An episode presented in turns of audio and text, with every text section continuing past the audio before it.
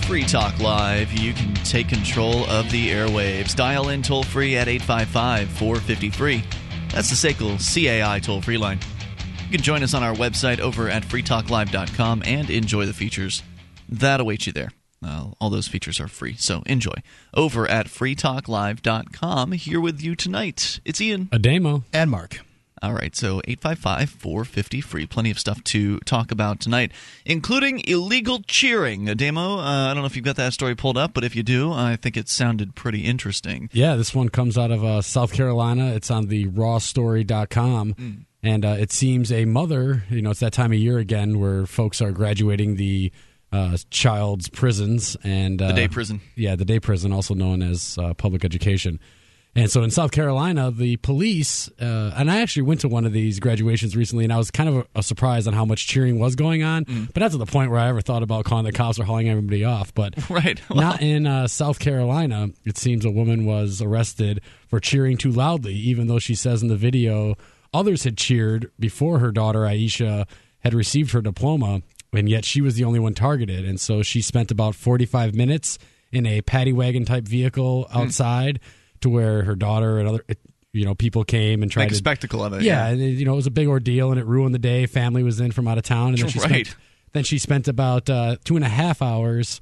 Um, at the police station to, until she gave up 247 bucks to oh, be bailed out and then the local news me. picked it up just silly i mean absolutely uh, insane that the, the police would come to a graduation prior to it starting say now folks nobody is going to cheer, you know. And this woman has even said in the interview that I was really excited. I like her daughter must have had like any expecting teen troubles through school. And so she said it was a lot of effort for us both. And I was, you know, excited, happy, proud. Sure. You know, I wanted to say, hey, that's my daughter, blah, blah, blah. Yeah, and that's a big day for a parent, you know, and uh, some kids, I guess, are into it. I, I know I wasn't when I, I skipped high school graduation. Yeah, I mean, I had to go because the family wanted the pictures and stuff, but yeah, I could have cared less if I, I ended up going to college for that reason because my mom was, you know, she wanted me to go to some kind of graduation, so I went to college graduation, but I could have, I just did not care.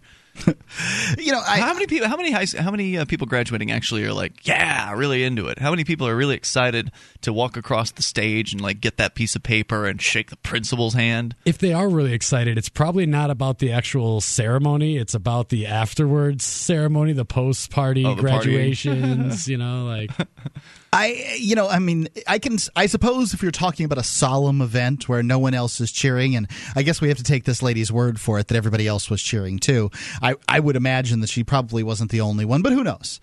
I, I, can, I suppose I can see asking her to leave the building if she can't settle down after being shushed, but uh, you know, to take her to to arrest her and you know that whole thing, I don't really. That doesn't make much sense to me.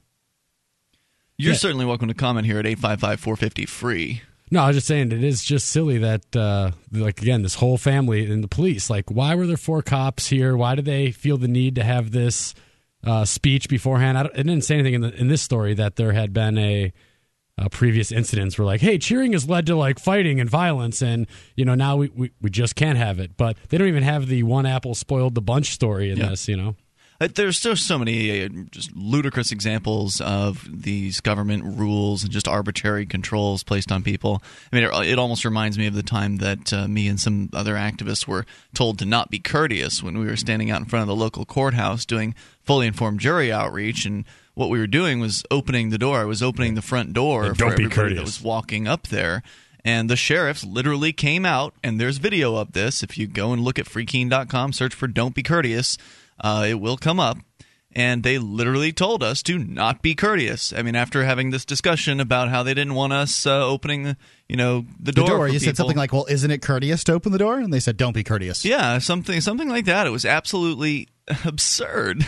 Yeah, well, that's the. and know, they were serious. Yeah, they, first they go with absurdity, then they act irrationally in order yeah. to provide an example to the rest of the group, and you know that seems to be the two examples here. You know, with you, uh, they're just being absurd and ridiculous, and yeah. then they go to these uh, you know arbitrary enforcements that are just meant to you know uh, you know squash anybody else from trying to do such thing. You know, I, I guess I'm lucky I didn't get arrested because uh, after they told me to stop being courteous, I went and opened the door for them when they walked back in. Yeah, exactly. well, according to this, it says other people uh, did cheer afterwards and nobody was huh. affected. So I don't know. Maybe she yelled louder than everybody else, but you know, two hundred and twenty-five dollar bond. It's probably you know my and the charge was disorderly disorderly conduct. conduct. Yeah, of course. Yep. Cooper was charged with disorderly conduct. She was booked at the detention center. Was released for from or excuse me, she was released several hours later, uh, posting the two hundred and twenty-five dollar bond. So this will most my guess is that this will most likely get dropped since there's like the local news station WPDE. Probably, if there's enough uh, attention, so. then the government does tend to back down from some of its threats. Right, but how, this is where they're headed. Like you know, the cops had nothing better to do this day. And, yeah, uh, how many times has this happened in, in history? I mean, this seems pretty. What's really outrageous. kind of disappointing though is how many. You know, I'm, I'm assuming at least 50 to 100 people at the smallest guess would be in this gymnasium or, or uh, graduation. No one says anything like don't arrest her. That's okay. Go home. You know, I mean, that would be. People don't, uh, you know, I was commenting on this aspect of uh, being in an institutional environment the other day. We were at jail uh, visiting Derrick J., who's in there for another three weeks, basically.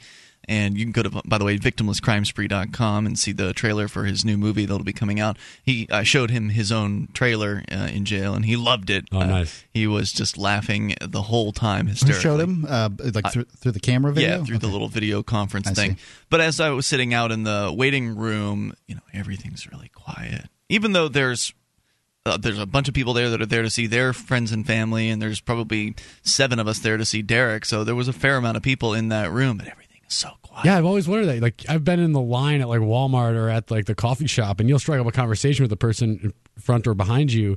But yet, when you're in the jails or you're at the DMV, everyone's just like sitting there. Mm-hmm. They're mad that they're there. Like they're they don't want to say anything or do anything wrong. Well, yeah, nobody.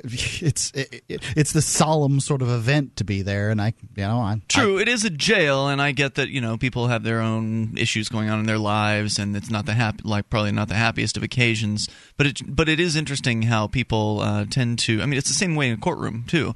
Uh, that you know everybody's always very quiet even though you don't have to be before that judge comes into that courtroom you can usually just chat it up with people and it's it's no well, problem. A courtroom you're you're more i mean you can be thrown in jail for talking in a courtroom when the judge is in there. So i can see why people tend to be quiet in that uh, in, in that place. Plus there's people doing business and that kind of thing. Mm. whereas when you're talking business. about the waiting area of a jail well, you know what, what's don't the call point? it business. Yeah. It's funny business. Lawyers are talking to their clients in hopes of setting them free. I would call that business what, ah, that's not normally what uh, what I consider going on in court lobbies, though. What is even more awkward in those settings is where you start to have like sometimes you take that time to talk loudly about my experience. You know, if I was at the DMV, like, what you want this notarized? That's just silly. Mm-hmm. You know, you just say it in a little louder voice.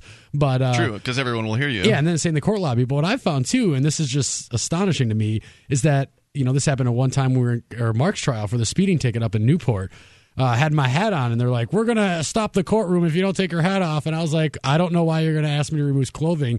And then like the the bailiffs all go in the back room to have a conference, and the woman next to me is like, "Oh, I have things to do today. Could you just take off your hat?" You know, and oh I'm like, God. "I have things to do too." And could you just ask them to stop assaulting me? And if you would have said something. You know, like group strength in numbers. If everyone would have said something, instead they're all thinking about telling me to slave comply. on slave violence. Exactly.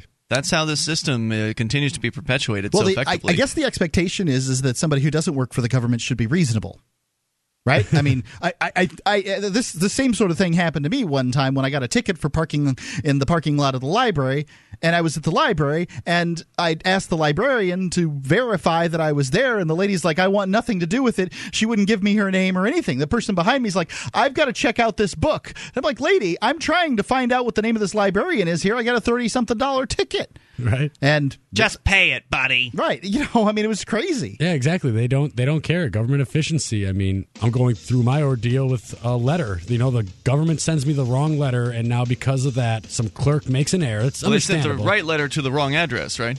They sent the wrong. They sent the right letter to the wrong address. Correct. An address that you'd never given them. It doesn't even exist on Google Maps. Yeah, and they're just basically trying to railroad you now. Yep. Uh, because of this, I will go to jail most likely for two months. talk about that here in a moment since you brought it up. And then I've got another school related story and actually an update on a piece we talked about previously. More coming up. Free Talk Live. Empower yourself by trading with value.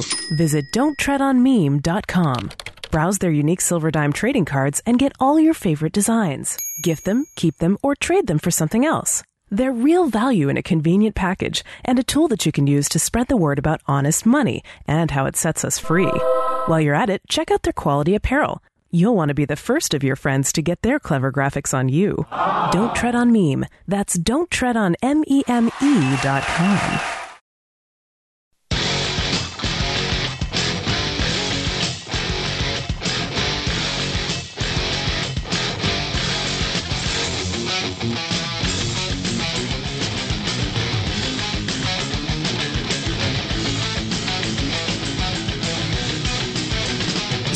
Talk Live. Toll free number here is 855 450 free. That's the SACL CAI toll free line, and you can join us on our website over at freetalklive.com. Enjoy the features that are waiting for you there. Once again, that's freetalklive.com. 855 450 free allows you to take control here, bring up anything. That's the point of this program.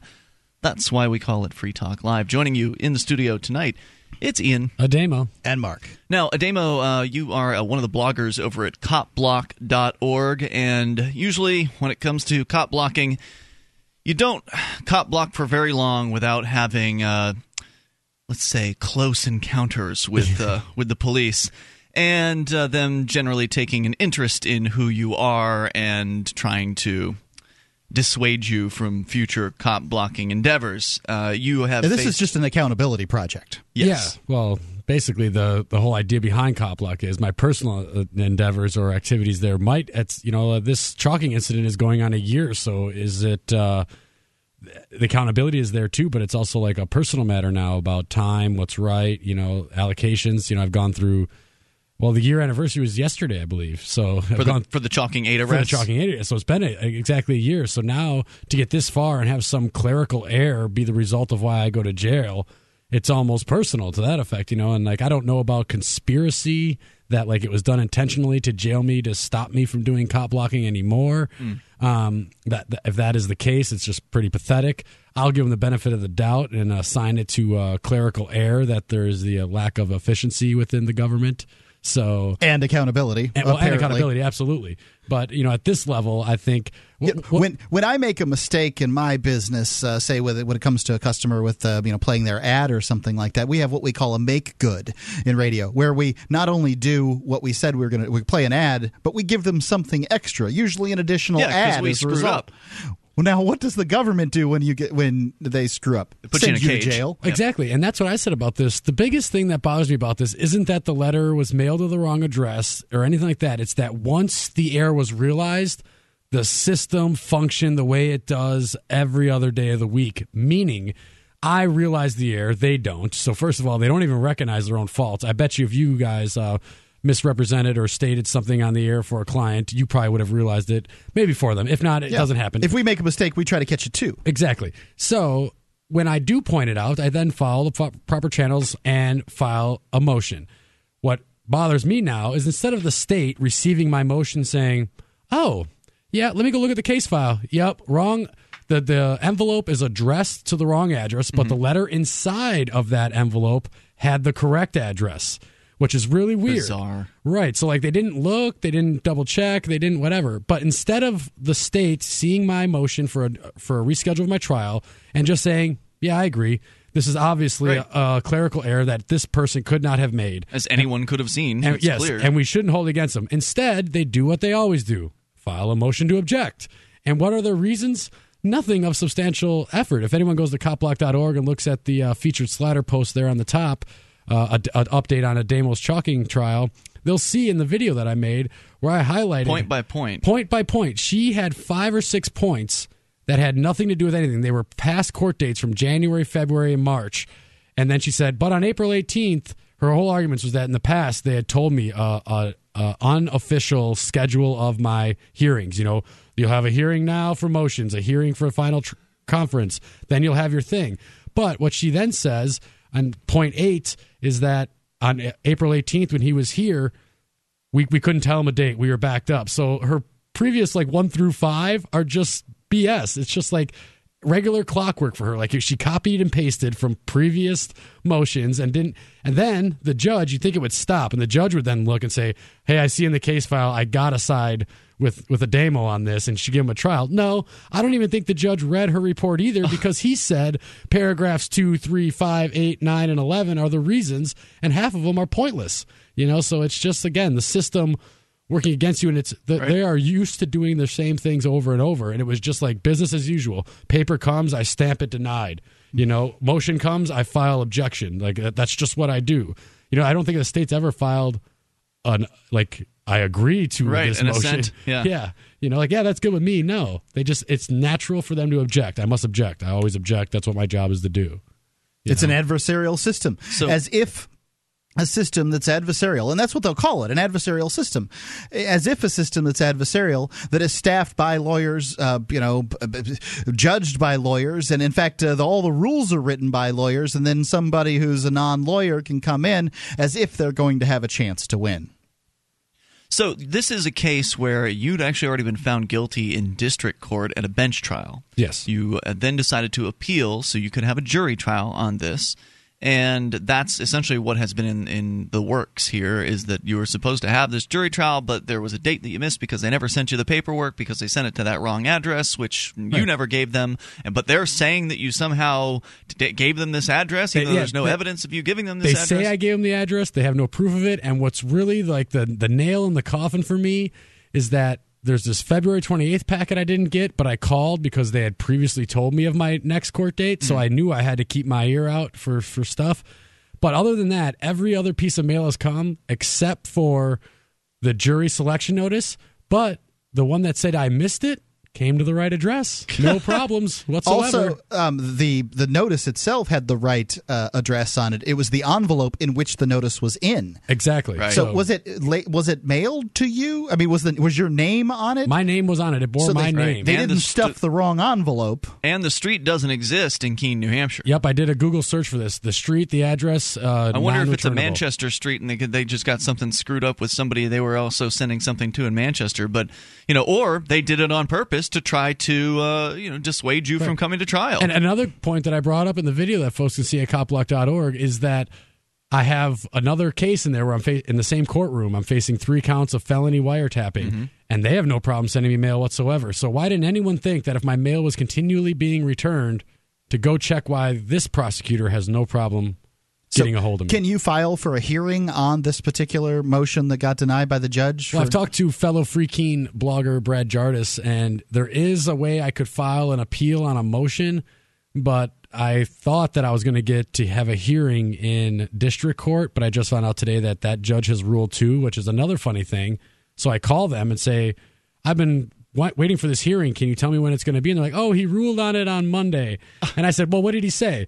We can't read you that over the phone. I'm like, it's public record, and any stranger with two legs or that can get into the building can read my file. Well, that's just that they don't want to do the work. We don't want to read it over the. Yeah. We don't read it over the phone. Wow. We don't know who you are, who you are. But I said, well, can you tell me what address they send it to? And they said 75 or whatever. And I was like, okay, that is the right address. And you just gave me my, the address information. Like you won't tell me what the ruling says, but you'll hand out someone's personal someone's address. address, information. Yeah. It's know? hilarious. So hilarious. So basically, a decision has been made in this case that it was remanded from Superior Court back to District Court. Usually, when that happens, the District Court then imposes the sentence that was originally. Uh, yeah, for all I know, the judge says, "Hey, is either his ruling is come on in and we'll talk about it, report to jail, or send it back to Superior Court." I guess I just wait and find out. And presumably, they're going to put that in the mail and send it to you. and I'll, excuse me, and I'll get it. 855 450 free, the SACL CAI toll free line. You can bring up whatever's on your mind and take control of these airwaves. This is Free Talk Live, 855 450 free. Are you excited about Flaming Freedom's bigger, gayer dance party at this year's PorcFest? Oh, yeah. Well, you should be. There's going to be hopping dance music and a giant tent full of Liberty lovers getting their gay on. By gay, do you mean happy? Uh, d- sure, Claire. Super Gay Dre is bringing his elite team of drag queens led by Via Lincia. There's going to be raffles for all kinds of prizes, as well as prizes for gayest costume, best drag queen, and best drag king. So get your ticket now for the insanely cheap price of just $5 at flamingfreedom.com slash dance party.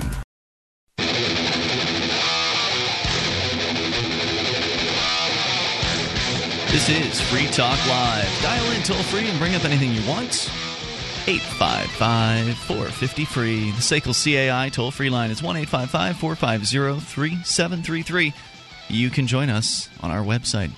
Head over to freetalklive.com. Enjoy the features that are waiting for you there.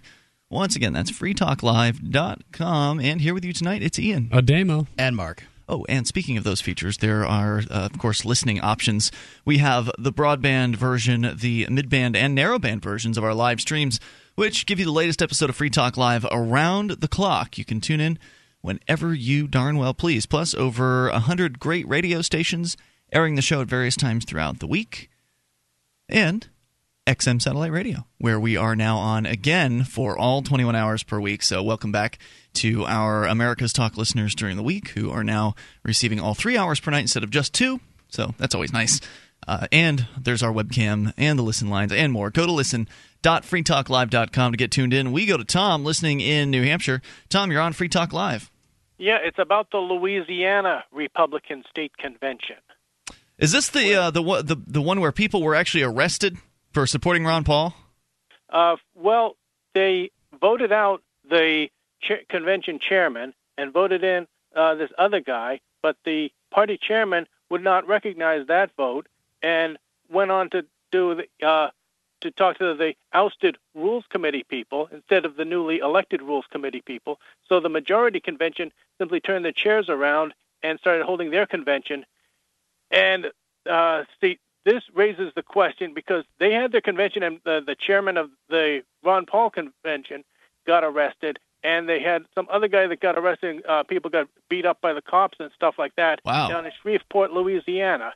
And, that is but, that is the amazing. Convention, the convention, see, you had two different conventions electing two different sets of delegates yeah. to the Republican National Convention.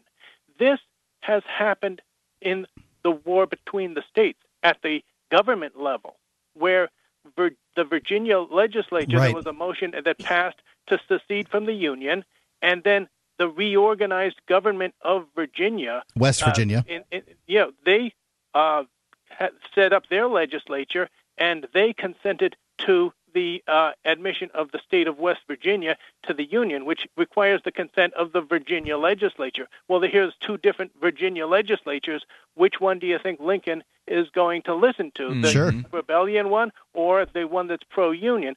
This actually happened during the Civil War. You have a civil war going on in the Republican Party. And the fun part about it, by the way, is if you live in New Hampshire, tomorrow's the first day of the filing period if you want to run for delegate to the New Hampshire Republican State Convention.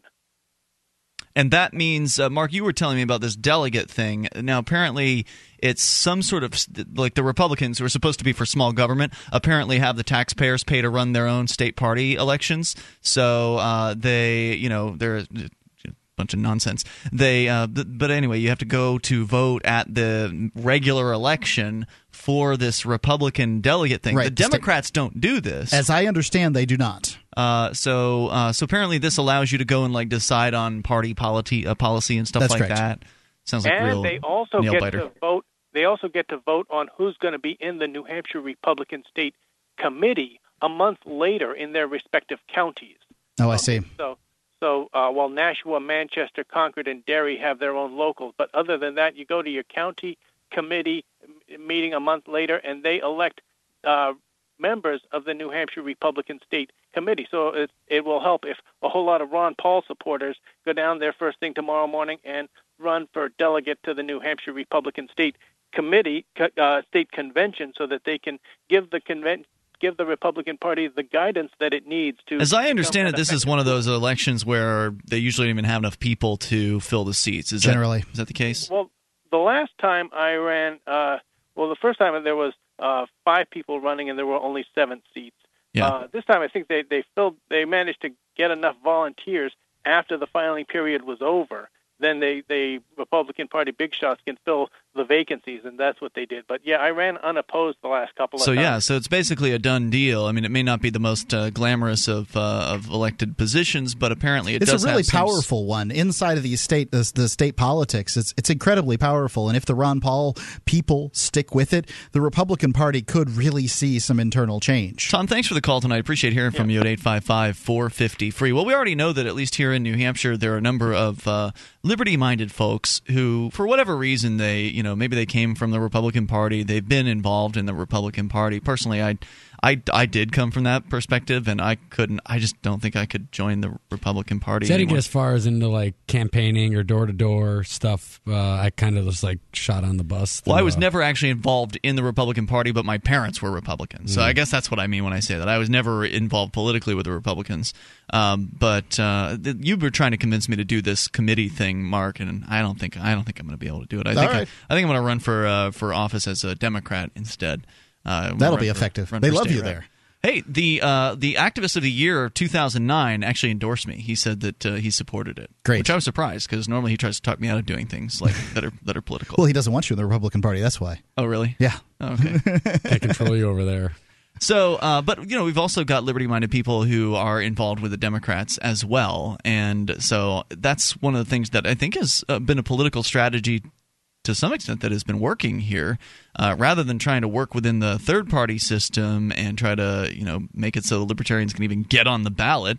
Uh, people have been just getting active in the regular parties and have been influencing them from the inside, and that's essentially what Tom is talking about here. Is these are wide open seats that people who want to be politically active can just literally throw their hat in the ring, and they're going to win. I mean, uh, most likely, like, you know, 90% chance nobody's going to run against you in this uh, particular election. That's just how bad, you know, how how low the participation is in the political system. Yeah, I don't know so, if in the next couple of years I'd want to be in political office. You know, things are going to get Well, pretty this bad. isn't political office that we're talking about, particularly right here. I mean, this is. uh, I mean, it's a, it's a party office, yeah, it's, right? a, it's a party position, and I don't think anybody can. No, nobody even nobody votes for. They don't even know what it's about. If you went and asked everybody who came out with a ballot and said, "Well, who'd you vote for?" I don't know. Whoever was there, Right. and most because I mean I there'll be one the position. box. There'll be one position. They may or may not check the box. You need thirty-five people out of the however many are going to vote in your town to to vote for you, and you're like, okay, so what does this position do? I mean, with the auditor, the town, the county auditor or the town auditor, somebody has some idea what that person does. Nobody has any idea what the state, uh, you know, the Republican state delegate does. They don't know. So this is a good example of how, even though we've already got a bunch of uh, activists that have moved here as part of the Free State Project, uh, they're not all, you know, not everybody's interested in these uh, political things. I mean, some people want to help with politics, but they don't necessarily want to run for office. So if this, you know, if this is your thing, if this running for office is your bag, uh, there's plenty of opportunity here. I mean, look, these the already existing politicos in the Republican Party are not running for these offices. I mean, there's that low a level of political participation. I think that Well, that's just it. Just goes to show how few politicos there are. Most of In they, general, they yeah. are running. Um, but I mean, when I went there the last time, and I think I went, I think it was 2008. I think this is every two years or something. Uh, you know, it looked like a free state project uh, convention. this is to the Republican Party yeah, state the, Rep- yeah, convention. the state convention. Now, I didn't stay for the whole thing, but I went around and I checked out their booths and I list, watched some of the voting thing, and I, I heard M- Mitt Romney speak, and uh, you know the the whole deal. Uh, you know, I got to talk to some people I knew. I, it was fine for Concord for Yeah. you know a day, and then I went home. Uh, but you know, there were several dozen people that I would have considered to be free staters or free stater friendly there um, among the and that was two years ago. Yeah. So presumably it could be better now since more people are here than they were two years ago. I'd and say that the Republican Party is nearly co-opted in this uh, in, in in this state. it certainly seems like it's moving in the, the right direction. And of course, the more people that we can get here, the better we're going to be, whether it's people that are getting active in civil disobedience or people that are doing media or people that are running for political office. There's so much to do, so much opportunity, and so much that you can get involved with. You can go to freestateproject.org if you'd like to learn more about the Free State Project. Coming up in less than two weeks. Two weeks from tonight, we're going to be at the Porcupine Freedom Festival broadcasting live. Looking forward to that. The three of us, we're all going to be. Man, does that go fast, right? It's right around the corner. It really is going to be here, so make sure you get your tickets now at porcfest.com. Uh, P O R C, as in porcupine, P O R C F E S T, porcfest.com. And we'll return with more Free Talk Live in moments. 855 450 free. Talk a little more about what happened down in Louisiana as well. Free Talk Live. In every age, a technology is created that upends the foundations of society the wheel, the printing press, the internet. Now, in a world sliding into financial chaos, a new technology is changing the way monetary systems work around the world. It is called Bitcoin. Bitcoin is a new form of money, controlled not by banks, governments, or corporations, but through mutual commerce between free individuals. To learn more, visit weusecoins.com.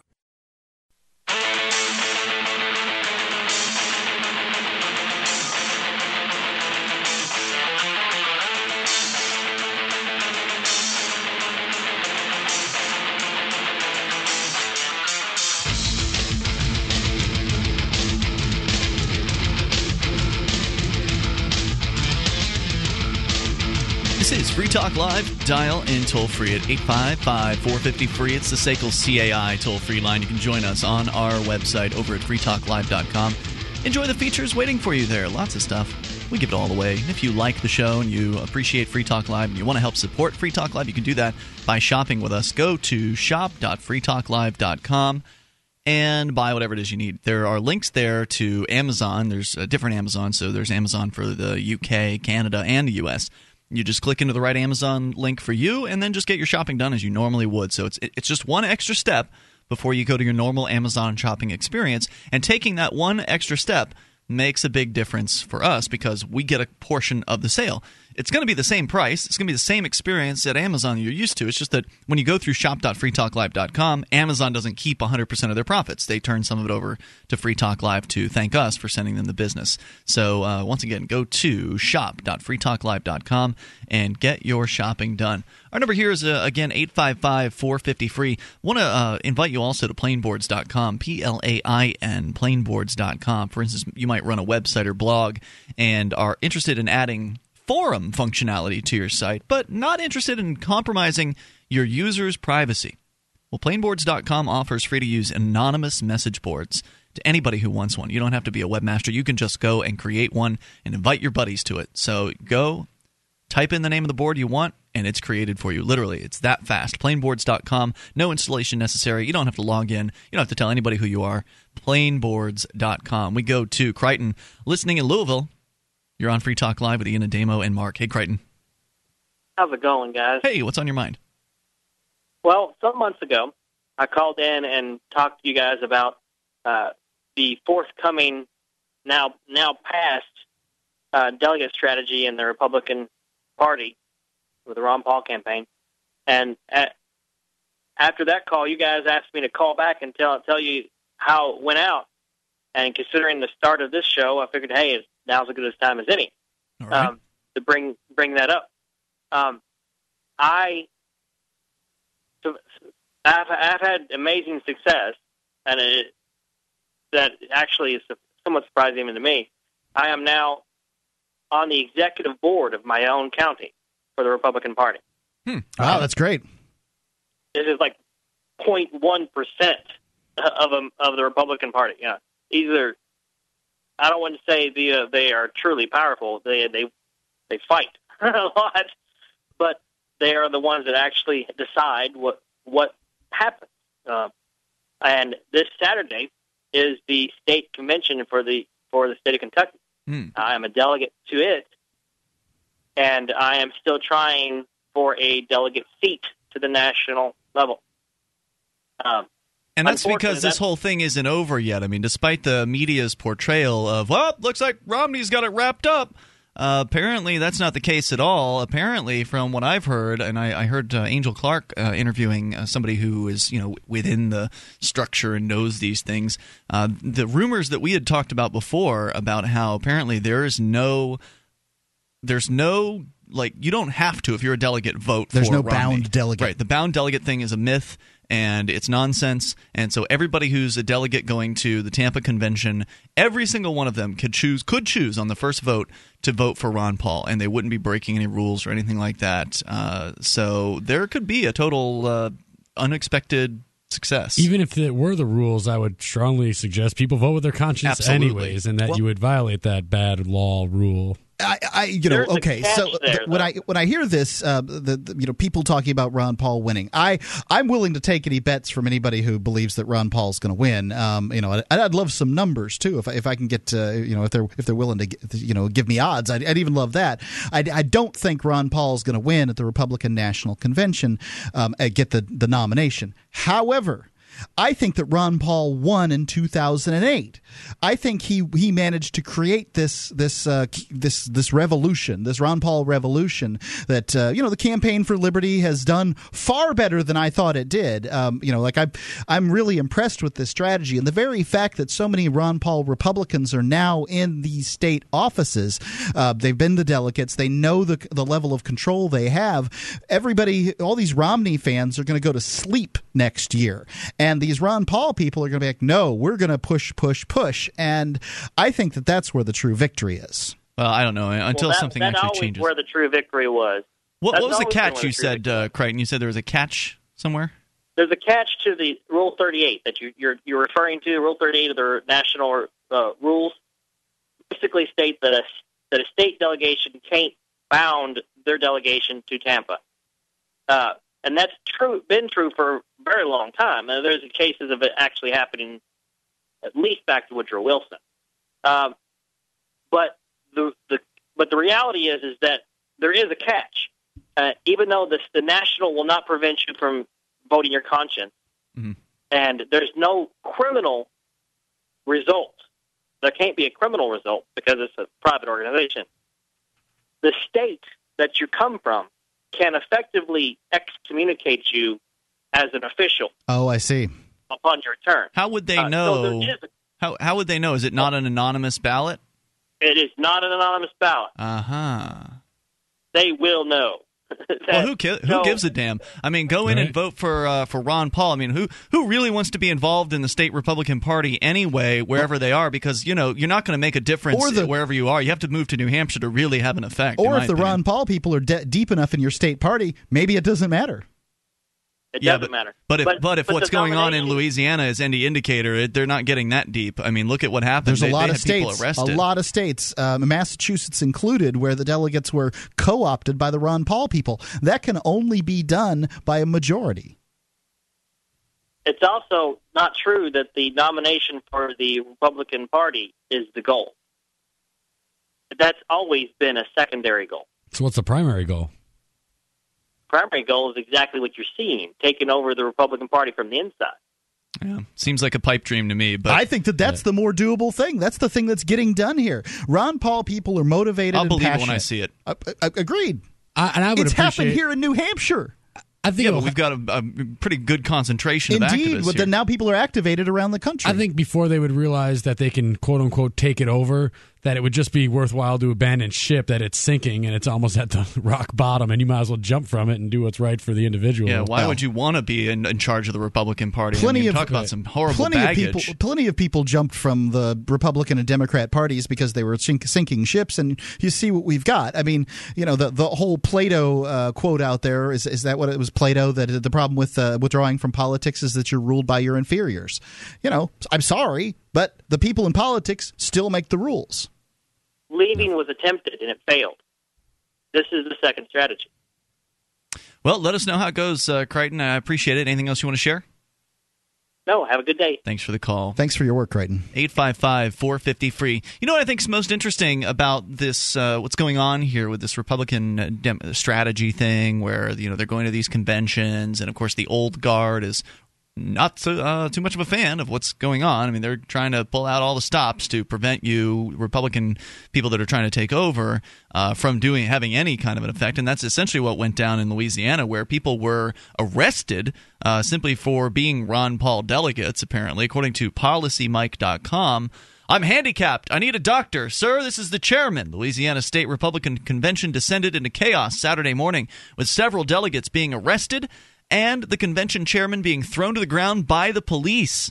Sources report that state party officials panicked when it became clear that Ron Paul delegates commanded a decisive majority of the delegates on the floor, approximately uh, at least 111 of 180, which is 62%. the convention began peacefully with a prayer and invocation. The chairman of the Louisiana Republican Party, Roger Ver, or Villere, uh, then attempted to recognize the former chair of the Rules Committee who had been ousted from his position the night pri- uh, prior. When Alex Helwig, the newly elected Rules Committee chair, rose to address the delegation, Mr. Villere ordered him removed from the floor. Video footage shows Shreveport police dragging Mr. Helwig out of the room despite his protests and the fact that he was a duly elected delegate.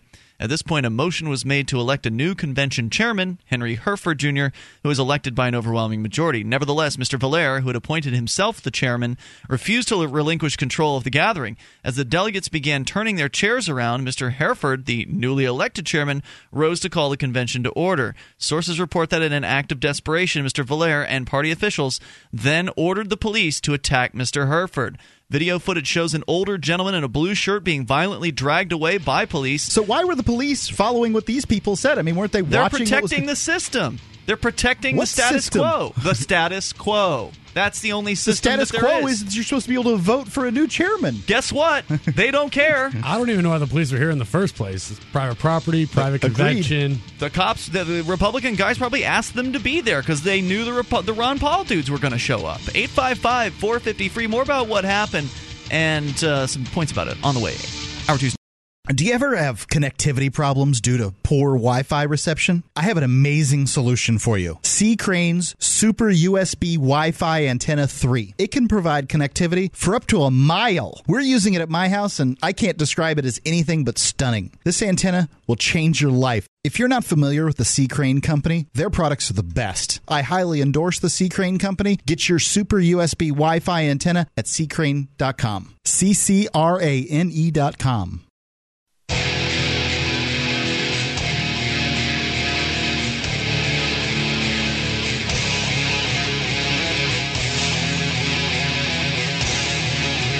This is Free Talk Live, and you can take control of the airwaves. Toll free at 855 450 free.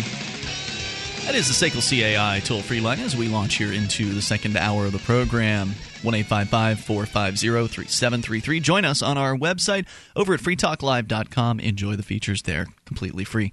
Uh, freetalklive.com. You can actually control the content of the site. So when you find something online that you think is interesting, submit it as show prep over at freetalklive.com. Other listeners can then vote as to whether or not they uh, like or dislike it, and the most liked make it to the front page and the top of the site, meaning we're more likely to see it, talk about it on the air, and also other listeners will see it as well. So go to freetalklive.com, get interactive there. Here tonight with you, it's Ian. Ademo. And Mark. Now, Damo, you and I, uh, you're involved over at copblock.org. Great website. Highly recommend people go and check that out.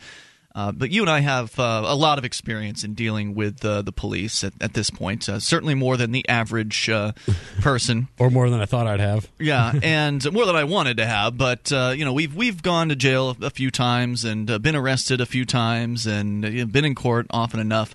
And there are there are always people out there watching what goes on because we tend to document everything that we do. So, for instance, if people go to copblock.org, they'll see the latest on your case uh, with the disorderly conduct charge from the Chalking Eight arrest from last year. Yep. So we, we kind of keep our uh, the folks that read the blogs that we blog on, and you're also a blogger at freekeene.com, as am I. So there are a lot of people that are watching what's going on, and inevitably that means there are critics. There are people that will say, "You guys shouldn't be doing X," you know, and then they'll you know describe whatever activism it is that we've done that they disagree with, and of course. The people that are critics disagree. You know, not all the critics are critics of the same thing. So some critics think activism A was good, but they didn't like activism B, and other critics liked activism B, but they didn't like activism A. And of course, there's no way to please everybody, and if you try, then you're not going to succeed. But uh, you know, there's this perspective out there that why don't you guys just work within the system? And uh, of course, in some cases, we are by going to court and doing these things within the system.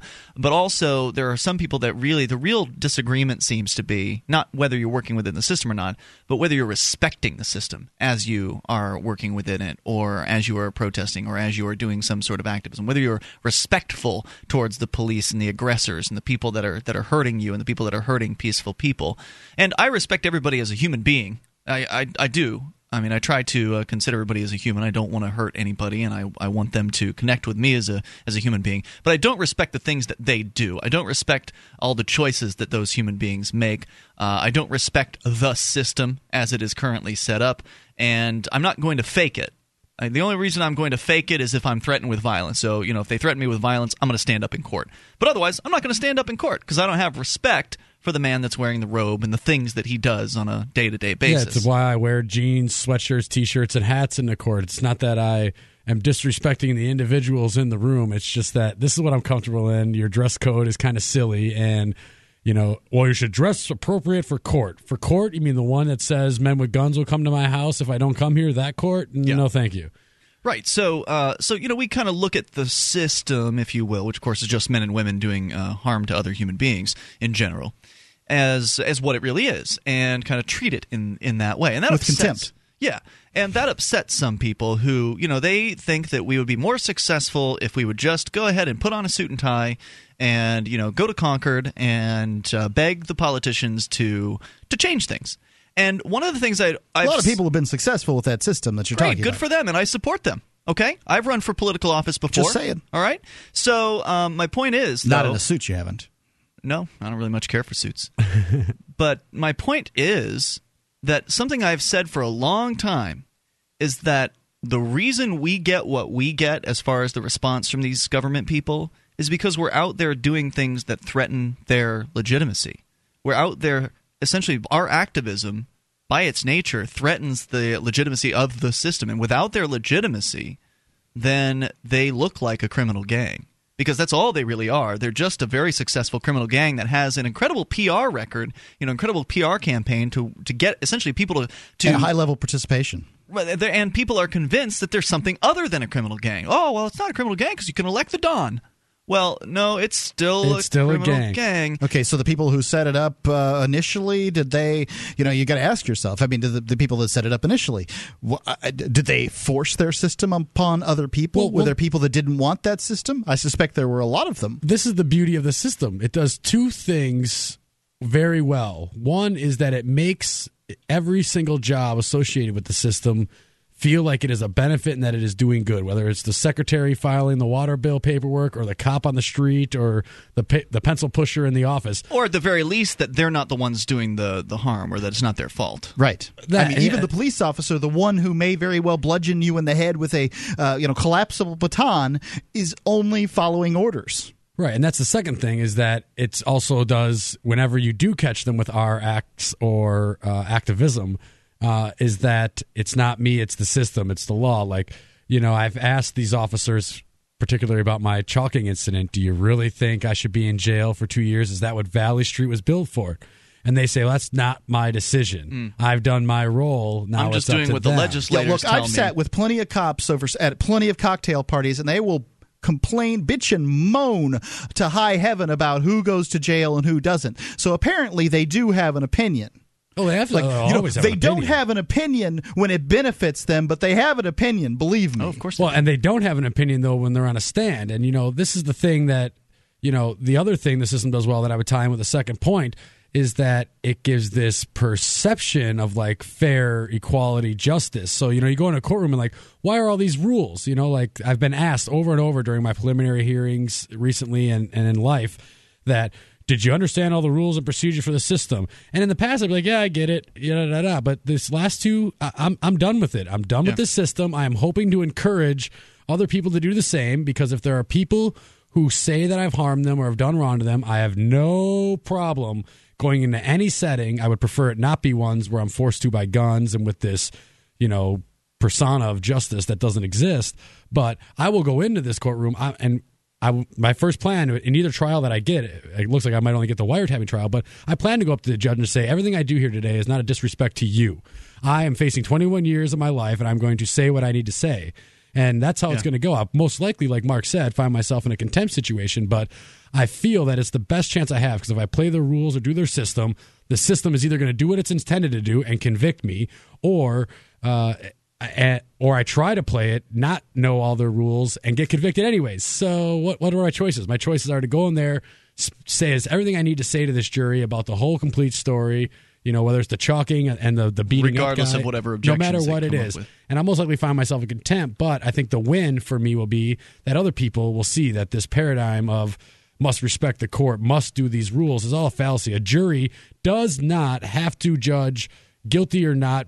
That's it. They can think about the punishment. They can think about the crime. They can think about how these officers acted. You know, I wonder. There's something I wonder about. Uh, it's easy for a judge to hand out contempt in a bench trial. There's no jury sitting there watching his behavior. I wonder if having those 14 pairs of eyes sitting there watching him will make him less likely to hand out a contempt charge. I think uh, like will, a ridiculous contempt charge. I think it will at first, but ultimately, I think this is where they'll spit it on my fault again. Is they'll find me contempt and then probably charge me for with like contaminating a jury pool mm. or something to that nature. So, as I was saying, we we've gone through a lot of uh, crap with this system, and people, and we've taken a lot of it as well from the the critics out there. But one of the things I've pointed out for a long time is whenever you threaten the status quo, they will come after you. There will be some sort of consequence for it.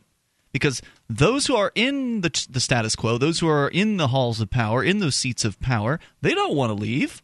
They they love it there. Sweet little jobs. And they're going to do everything. Rent-seeking behavior. Right. They're going to do, the economists say. They're going to do everything within their uh, purview to keep things where they are. And this story out, of Louisiana is a perfect example of this because people think the people that are critics of civil disobedience and non cooperation, those people think that politics is safe. They think that, well, we can just put on a suit and go to the state Republican convention and, eh, well, wait a minute. These people got arrested. They were okay. doing what they thought was within the system. They were following what they thought were the rules. But they tried to change the rules on them. We they ignored the them rules. a little more. So I've actually got some of the audio here of what went down. I mean, it sounds like cacophony. It sounds like chaos at this Republican state convention. All of this because some people who gave enough of a damn showed up to try to change the system. Well, they ended up getting arrested for their efforts. More coming up. It's Free Talk Live.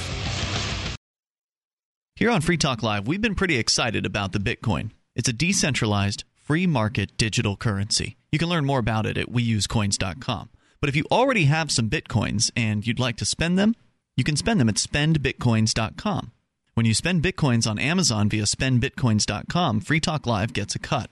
Or if you're an Australian trying to figure out how to buy bitcoins, you can buy them with cash at au.spendbitcoins.com. Once again, that's spendbitcoins.com.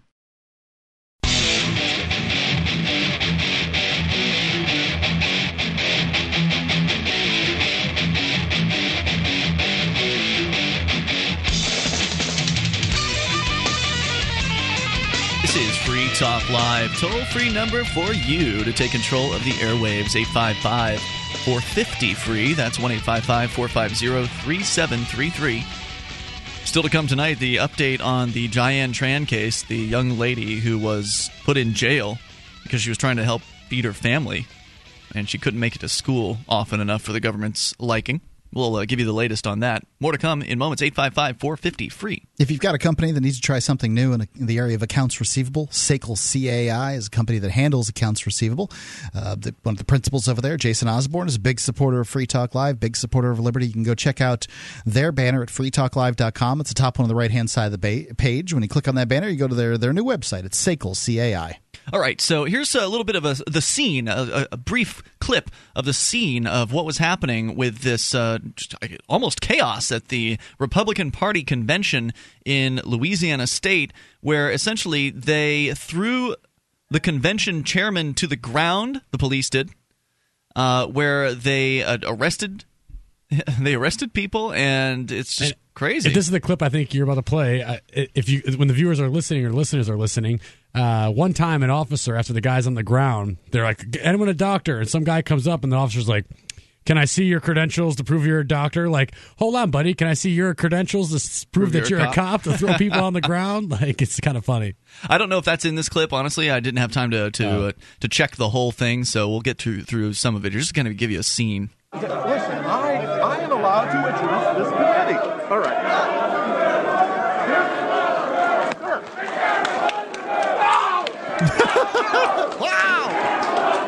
Wow! That doesn't sound good. so this guy has a cane. He's got you know, slacks and a button up. Right? Yeah. I mean, he's your typical Republican convention attendee. I mean, this isn't like you know the anarchist contingent busted in here with no, uh, no. flamethrowers or whatever. It is great too if, if the folks if they don't go to see the video, but there are a bunch of people standing there with cell phone cameras uh, using them. Yep, and uh, you know I'm no no big chan- uh, fan of chanting, but I understand it in this particular case where they're trying to express their displeasure. And there they just voted, by the way, to uh, oust the uh, the chairman, who continues to uh, act as though he's the chairman and completely ignore the idea that these people are trying to vote him out. And furthermore, the cops ignore that he has been voted out and continue to follow his orders or direction. Right. So Yeah. this guy just tells him to do, and he just they just do whatever he, he tells him. Uh, and then you know, there's another video here where he's uh, assaulted by the uh, Shreveport police. Uh, there's again the story is from PolicyMike.com, PolicyMic.com. By the way, this man uh, is 57 years old, has a prosthetic hip, was dislocated during the assault.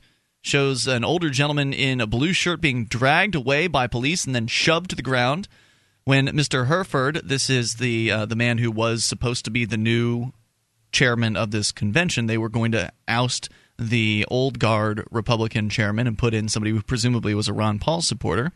And that's what the old guard did not much care for.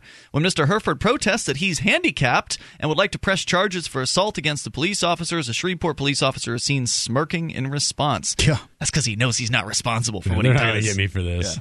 Many observers expressed shock the establishment would resort to such violent tactics against fellow Republicans. Saturday morning's incidents come on the heels of increasing panic among state party leaders in the aftermath of Ron Paul's decisive victory in the Louisiana caucuses in April.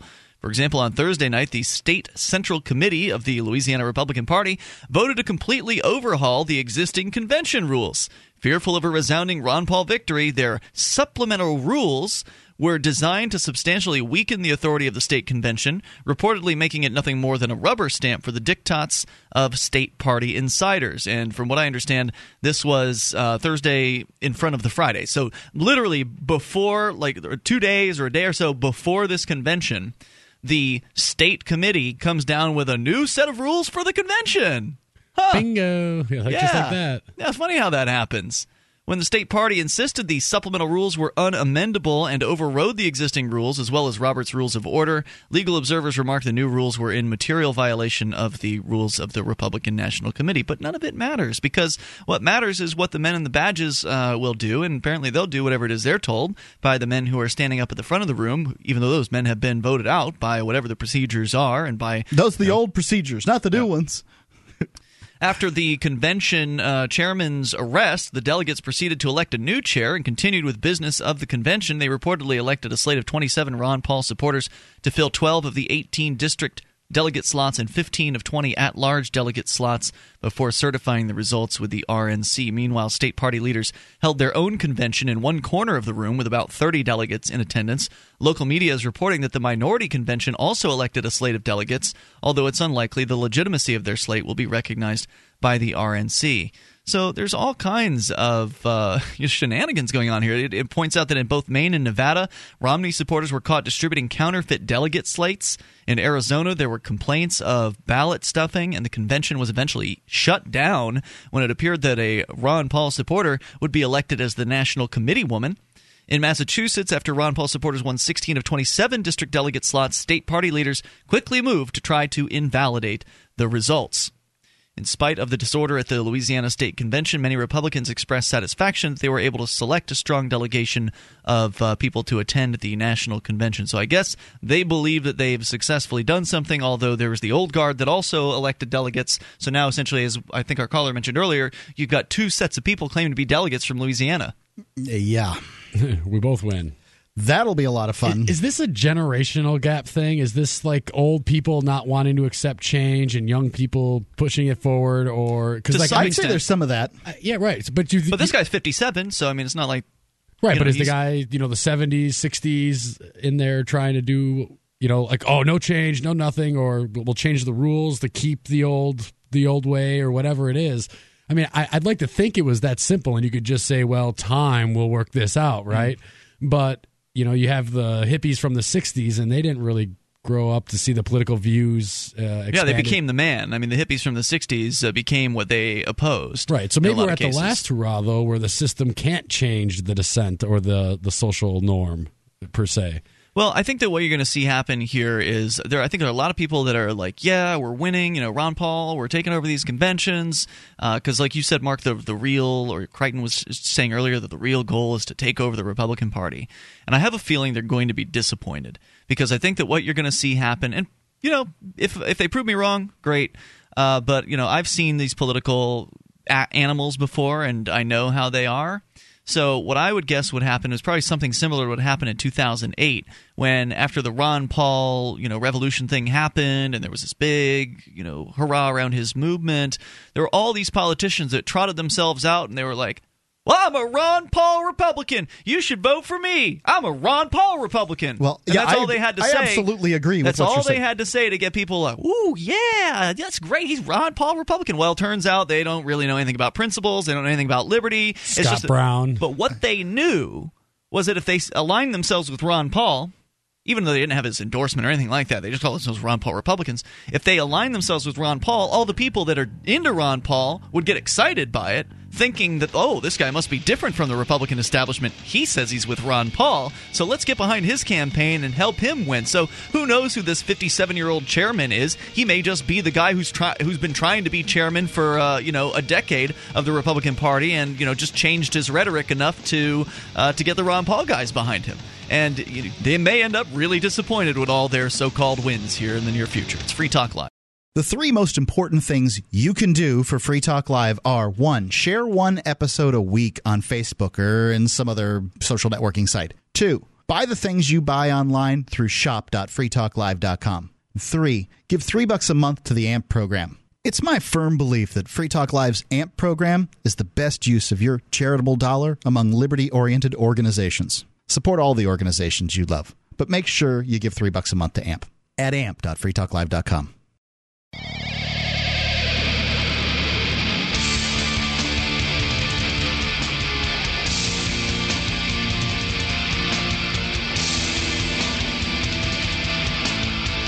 Show is Free Talk Live. It is called that because you're free to call in, talk about anything you want. 855 450 free. It's the SACL CAI toll free line. You can join us on our website over at freetalklive.com. Enjoy all the various features. They're all completely free. Once again, freetalklive.com.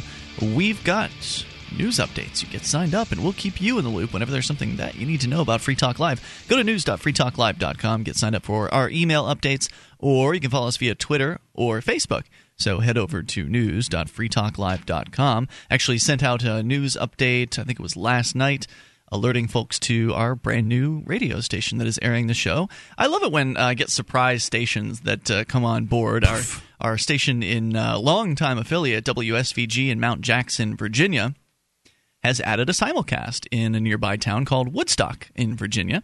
And uh, so we're.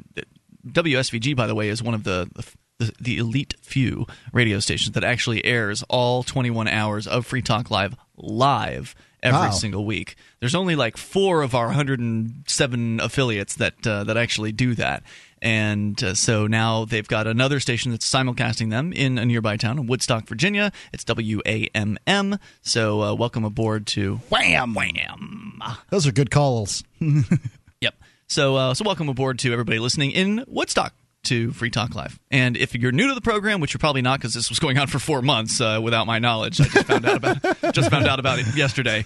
Uh, if you're new to the show, welcome, and uh, you've probably already realized we're something a little bit different. Bitcoins are the world's first potentially anonymous digital cash. And by digital cash, I mean kind of like money for the internet.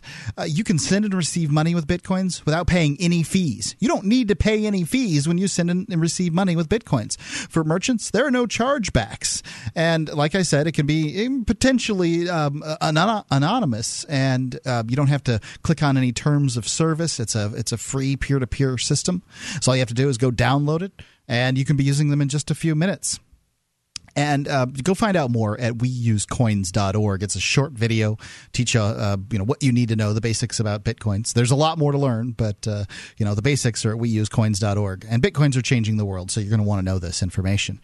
And now, thanks to bitinstant.com, you can have bitcoins in less than an hour by depositing cash at any major bank. You can buy your bitcoins with cash. As all you have to do is visit bitinstant.com for instructions. Let's go to the phones too. Your thoughts. Viper is listening online. Viper, you're on Free Talk Live with Ian Ademo and Mark. Howdy, how y'all? Hey, what's on your mind, Viper? Uh, a few quick hits. Uh, number one, uh, I miss Nemi. Where is Nemi? I, you know what? She's apparently been having some uh, She's moving been moving things and, you know kind of issues. Busy yeah. schedule. We're, we're hoping she'll be back tomorrow night. Uh, so, so she has not been, you know, officially removed from the show in any capacity. Uh, she's just been Gosh, unable. I to hope so. I I look forward to her shows every week. She's been wonderful. Great. Great. Um, so what else is on your mind? Uh, two. Uh, what do you uh, think about the uh, the supposed uh, Bilderberg controversy over Ron Paul? They supposedly the Bilderberg people wish that Ron Paul was on an airplane with uh, all of his supporters and a Muslim extremist and shot down. now, yeah, where, I where- heard that the hold Bil- on a. I Where- heard that the Bilderberg org- organization was calling for Ron Paul to show up there so they could talk to him. okay. Uh, so where is this information coming from, Viper? Oh well, you know Alex Jones. Oh, well. Um, Has Alex Jones been inside the Bilderberg convention? I mean, like, how was this information gleaned? well, I, you know, I know he stood outside it and shouted some. Yes, he does that every year. Yep. But how does that how does that make him privy to rumors? You know, does is it anything more than a rumor? Is it just like we heard that No, X, Y, and Z? no, I don't think so. But if there if there is a thing that is like Bilderbergers, you know, I could totally see that from them. So, for those that don't know, Bilderberg, is, I don't want to use insider terminology here. Bilderberg is a conference that is held on a yearly basis at a fancy hotel uh, where people from around the world who are movers and shakers and big, Big money, time. big money people and politicians and business uh, executives come together to talk about.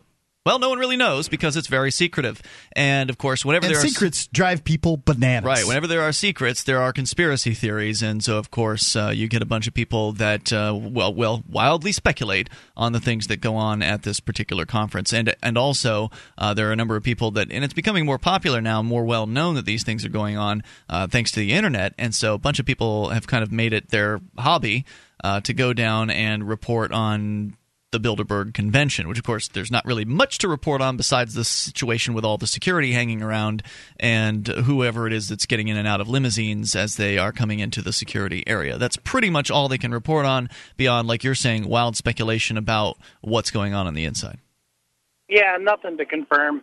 Uh, and my last quick hit, I would like to encourage anybody that's going to Tampa, and and yeah, I know that uh, that uh, Lew Rockwell himself has has said that uh, maybe uh, people that are you know more on the voluntarist side of the coin, like like maybe most of us on the air are.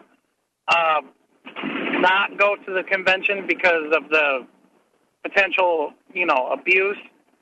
When you say abuse, you mean just like- physical abuse? Oh, sure, sure, absolutely. You Well, know, why I mean, would- there I don't understand be, there that. will be verbal abuse. There will be, uh, you know, psychological abuse. There If- will be. Look, it, I, I don't understand that. I mean, I, I'm a critic of this whole take over the Republican Party uh, thing, but if that's what you're into, why would you not want to go? Why would you not want to be there for that? Because of some fear that the cops are going to arrest you? Yeah, I, I, did, I did not go to the police station and chalk it and hold a sign. I mean, I wanted to make a point, and so if yeah, if that's the activism I- or the uh, that's- message, And that was what I, you know, I was a little weirded out by what Lew Rockwell had said about that, you know, and, and he he uh, he put up a blog post about it, uh, and you know he's been there, but you know just being there, uh, he's been where? You the know, convention? lot to to the conventions. Yeah, he you know it was a staffer What was Ron his- Paul back so- in the day, and But, you but know, what was his whatever. reasoning for it? What, how was he persuading people uh, to, to not do it? I mean, just that you know you might get bodily hurt is the reason to not go. Uh, yeah, yeah. I think that was part of it. He said that uh, if if you were squeamish, if you did not want to be caged or you know hurt, that maybe you should let another Ron Paul supporter go for you. Oh, okay. I see. Um, I see what you're saying there. I mean, it's it's fair to give somebody a warning about what to expect. Hey, look, you know, politics is dangerous. It's not this safe little area that everybody seems to think it is. That you start threatening the status quo, as we were saying earlier, and then all of a sudden, the uh, the real, real ugly side of politics uh, begins to show its uh, its face. Right, right, and that I think that was what he was trying to say. And I, and you know, as much as I love Adam Kokesh, he he went on a expletive laden uh, uh, tirade against uh, Lew Rockwell. about the statement that he made, but I thought it was a completely reasonable statement. You know, if you don't want to be, you know, bodily injured or thrown into a cage, you know, maybe you shouldn't go to Tampa and say, "Hey, I'm a Ron Paul guy," Yeah. you know. No, I, t- I understand that, but at the same time, it does kind of smack of fear mongering and trying to scare people. So I could, I don't know what Adam Uh, Cook, I don't know what Adam you know, Kokesh I- said, but I can understand where he I was. can I can see I can see where where where it would be called fear mongering, but you know, at the end of the day, you know, how realistic is this? It's pretty gosh darn realistic if well, you think about right. it. Well, I, you know, hey, man up. You know, go down there and I'd uh, go. Yeah, if this is what your uh, this is what your bag is, then you really should be there and make sure you arm yourself with a video camera. Make sure you you arm yourself so these thugs, if they try to intimidate you, are going to be recorded and broadcast live over at Qik.com or at Bambuser, one of these uh, d- two different online streaming video services that'll allow you to stream from your, your cell phone for free. We'll see how the uh, you know the Romney thugs in that case how how will they behave when they know that they're being broadcast worldwide to the internet. Viper, thanks for the call. Appreciate it, man. 855 450 free. That's the SACL CAI toll free line. In fact, there's news about what's going on in Tampa.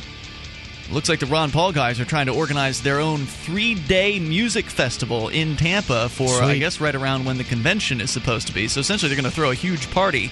But there's a problem. More coming up. This is Free Talk Live. On Free Talk Live, we talk about investing in gold and silver as a hedge against inflation, investment, and barter currency. We've teamed up with Midas Resources to offer you some great rates on some hand-picked gold and silver pieces. U.S. Eagles, British Sovereigns, 20 francs, Lakota Nation silver rounds, Montana silver reserves, and Walking Liberty halves. Call 877-857-9938 or go to gold.freetalklive.com. The shipping is the same for one as it is for 20, so try to get as many as you can all at once. gold.freetalklive.com. Yeah.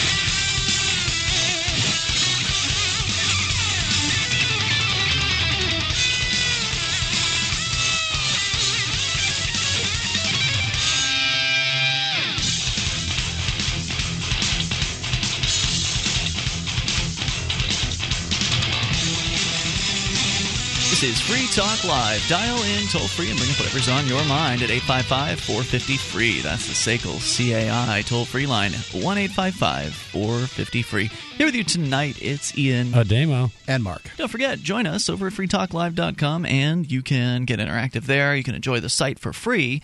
If you like the show and you enjoy Free Talk Live you want to help support Free Talk Live, you can promote us. Go to promote.freetalklive.com. You can learn how to get a free bumper sticker uh, as well as uh, download flyers you can print out and distribute to promote Free Talk Live. Uh, in addition to that, we got web banners and graphics, high res uh, graphics as well for you over at promote.freetalklive.com. So uh, thanks to anybody who does any of those things. It makes a big difference. Promote.freetalklive.com. 855 450 free. The Republican Party, the Ron Paul revolution happening within said Republican Party. It's certainly something that's fascinating to watch. It's something the Republican Party hasn't had to deal with, in at least that I've been aware of in my lifetime. Not that I pay close attention to what goes on, but it's a it's a really unusual situation, and the uh, Republican old guard are very upset. They are doing desperate things to try to stop the Ron Paul people, but and they started doing desperate things back in 2008. So everybody should have known what to expect uh, at this point. I remember back in 2008, they were turning off people's microphones as they went up. The Ron Paul s- supporters to try to speak at the convention, they just turned their mics off, and uh, you know other nonsensical things like that. Turn the lights out. Uh, That's why I don't understand why these people would actually want to win because whether it's this delegate race or you know the actual Republican Party or the any actual elected office, either before or when you get there, you're going to realize that like a you might not want this position, and b uh, the people you just outed, ousted from power could still retain a lot of power to do things very bad that would make it look like your fault. Well, I didn't believe uh, th- now. Now that I think is a is a relative, uh, um, a relevant point is that uh, you know one of the problems that Stefan Molyneux pointed out, and I, I tend to agree with, with Ron Paul getting into power is as as the president, he wouldn't have the power to actually turn the economy around, and likely the economy wouldn't turn around because there are another 535 drunken sailors in it would Washington D.C. that- that are going to. Uh, attempt to spend like they've never spent before just because that's what they do. And as a result, you then know. Ron Paul gets blamed for the failed economy. Right. Because everybody's always, it's always whoever's in office, it's their fault what's happening right. with the economy. And, and, the libertarian ideas get in, in, the process. But I would like to say about people going to the convention is, Ademo, you didn't stop with your first piece of civil disobedience. You didn't think it was going to be easy, and you didn't stop there. No, I by no means. I mean, I, I do provide feedback or I've criticized folks just as much as anyone else has I, but I'm not trying to say they shouldn't or should not. I'm just saying, like, if you really look at it, if, if they're seeing all these problems and there's this big chaotic moment in Louisiana, I would start thinking twice about what I was trying to get into. I'm not saying go out of the system.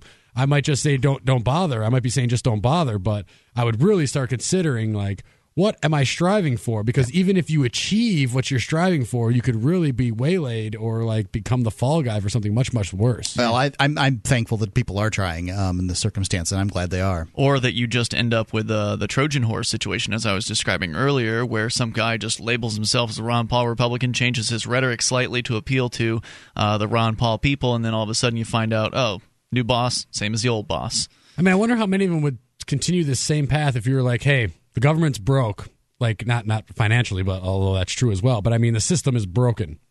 You cannot fix it.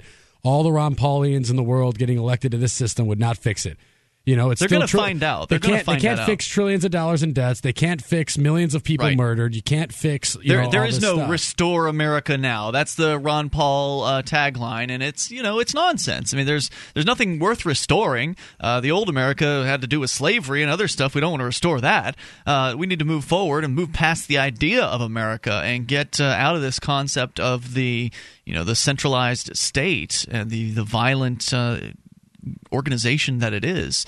Let's go to the phones, though, and talk to Kate and Stephanie, two people on the line here calling from our very own Keene. You're on Free Talk Live. Hello. Hi. Hey, Kate. Uh, I hear that you've been making silver, and I was wondering how is silver more valuable than dollars? This sounds like a planted call, Ademo. What have you been doing? I had nothing to do with this, I swear. Sounds cute, like a cute uh, uh, planted call, though. I appreciate the question, though, and the call. I had wanted to ask you about the silver thing as well. Uh, thank you, ladies. Appreciate uh, hearing from you tonight. Uh, so, I didn't know if it was time to talk about this. I figured it was because you've been putting up some videos online. There's a video up at freekeene.com about Suns of Liberty. What's the answer to the question? Well, the question she's asking why is silver more valuable than money? But uh, the, the simplistic answer, I guess, is that precious metals uh, cannot be reprinted, made you know as simple as paper. So fiat currency, not backed by anything, uh, is only worth the paper that it is printed on. It is always paper, just as the line paper as anything else. Just because someone prints some numbers on it and says that this is good trade doesn't essentially give it a value. You know, a one dollar bill and a one hundred dollar bill are the same size, created the same paper. There is no same amount of ink, same right. amount of ink, and there is no difference in the value. Uh, there is intrinsic value with uh, precious metals, so therefore they can be used not only for trade but in creation of things. You know, computer parts. Uh, silverware, a, a, number of items. So yeah, the market, the short answer. The market sets the value of the price of silver, and I guess the market, to some extent, sets the value of the, uh, the, the Federal Reserve note, but only because it's under threat of violence because of the legal tender laws that force people to use them. So they're not that may have backed been true by at one they're not point. backed by value, but people do value them, and ultimately, you know, they they do decide what they're worth. Uh, but it's it's fake. It's not real. Uh, it's not real well, value. It's, it's essentially been, an IOU. It's been forced upon it. I don't know that it's force. Okay, so legal some, tender is force. Okay, so but how many people do you have to force to take them? Well, you don't have to because people have been very you effectively and I brainwashed. understand that uh, the, about fiat currency, how the Federal Reserve prints this money, but I'm happy to take your dollars. Are mm-hmm. you? I'll take them. Okay, great. So no other force, people do. I don't think force is involved. What it is is it's trickery, and the trickery is essentially that at some point in the past you could trade uh, dollars in for silver from the government. Yep. Now, 1968, you can't. And well, actually, American citizens couldn't do it sometime in the 30s. But yeah, but I mean, foreign governments could get uh, precious metals from uh, the, yeah. The I think the last year they allowed uh, a silver certificate to be accepted I think they stopped using it in like 65 completely. They stopped printing them, and then 68 was the last time you could redeem one. Okay, so um, the uh, specifics aside, uh, but basically, you know, these things that look exactly like the old ones that you could turn in for money uh, are still in circulation. So there's, you know, They don't exactly look like it. If you're looking through a stack of bills, it's easy to spot silver All right. certificates. Very, very similar. Um, and Yes. you know the, the changes have been glacial. They're so people, so- people haven't uh, noticed the difference. So you know they over time these things had value. They were accepted and as most of the value people- for decades, and then uh, this is just a sort of a continuation of that. Most of the people alive today, it's not about noticing the difference. They don't even know there was a difference. I, mean, I don't think people, uh, you know, I nobody mean, knows. Very few people know about silver certificates. Sure, but it's just money. At that point, at some point or another, the pieces of paper became money and the silver stopped being money. Mm-hmm. And because the pieces of paper were traded for the silver and they were worth the silver, then at some point the pieces of paper became money. I agree with you. It is mostly trickery. It's a big scam. But on the other hand, if you as a business owner decided to stop receiving uh, the that I've money, never heard of this. Show me the business owner that says I'm doing business in something besides U.S. currency, who's out there who won't accept U.S. currency, if that who person gets did arrested. exist, if that person did exist, they could, in theory, be no, threatened they with. uh, couldn't because there's it's only good key- for all debts, public a- and private. bunch of key words in there, and that's like currency and stuff. And what I think people should do is kind of like uh, Doug Stanhope says in one of his acts, you know, trade out. You know, if you're a pool guy and you need a car fix, trade out with the guy. Um, you know, and essentially that's a, a project I've been trying to work on is where you we we make bars, silver bars that don't look like the, your typical currency, and therefore they are not. And Sure. It's basically a, a measurement, a unit of trade, and essentially, you know, I've put time and energy into it, and I will give it to you, You for have. something that you've put time and energy into, and then you can, you know, assume the energy. So that's what it's about for me is that the energy, you know, what we pay with right now has no energy. I mean, if you think about the minute they pulled silver or any precious metal out of any currency, they've essentially said we are printing money. And when they said that, somebody said, "Well, I need some money," and they said, "Okay." We will loan you some money. And when they loan that person money, they did so with interest. So if it's us three in the world that need money, and the the central bank or the Fed uh, that is is today says, "Here you go, Ian. Here's a dollar. You owe us one dollar and ten. And if that's the first loan, how can Ian ever pay the excess back, the one, the point ten? Sure. If he's given a dollar, well, I need to get a loan.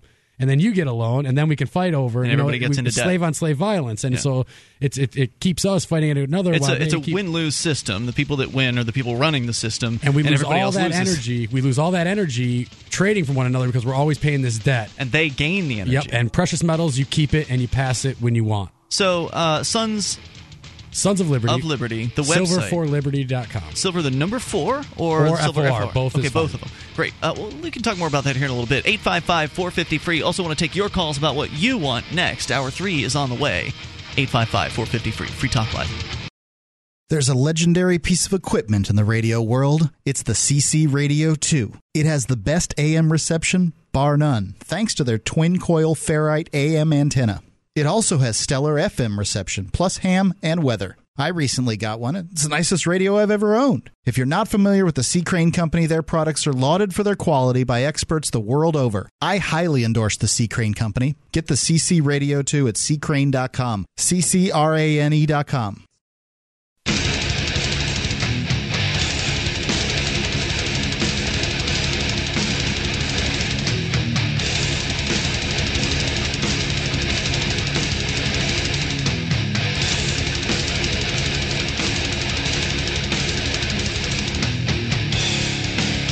This is Free Talk Live. We are launching into the third hour of the program.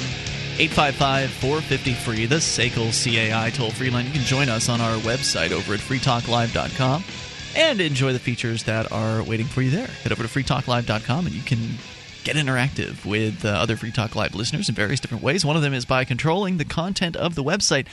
All of the items you see on the front page of the site, you roll down the page, there's different numbered items there.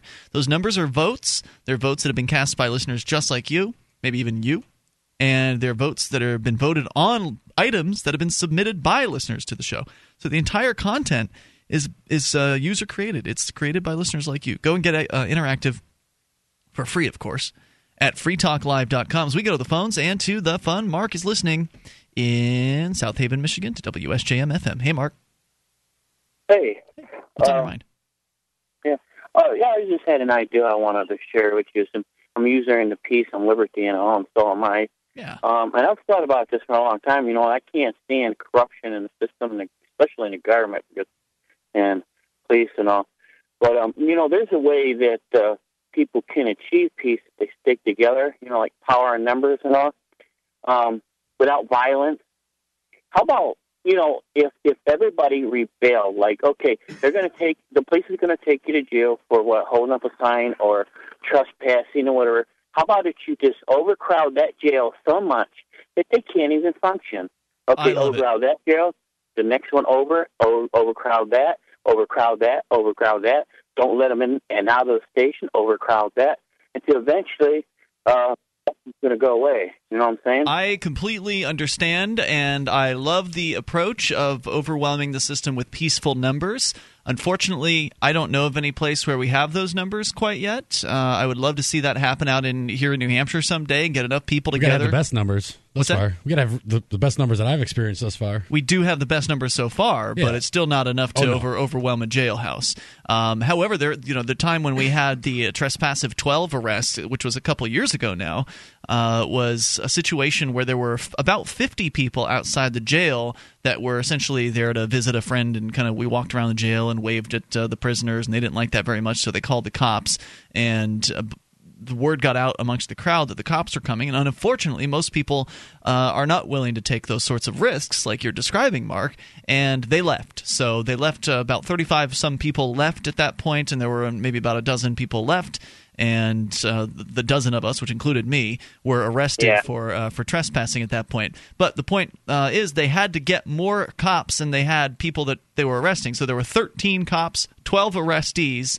Uh, you know, we were right on that borderline of having too many people for them to handle. Had 25 people stayed instead of, uh, you know, had had half the people who were there originally stayed, they probably wouldn't have been able to be as aggressive with us. They might have just walked up and told us to leave rather than immediately arresting us.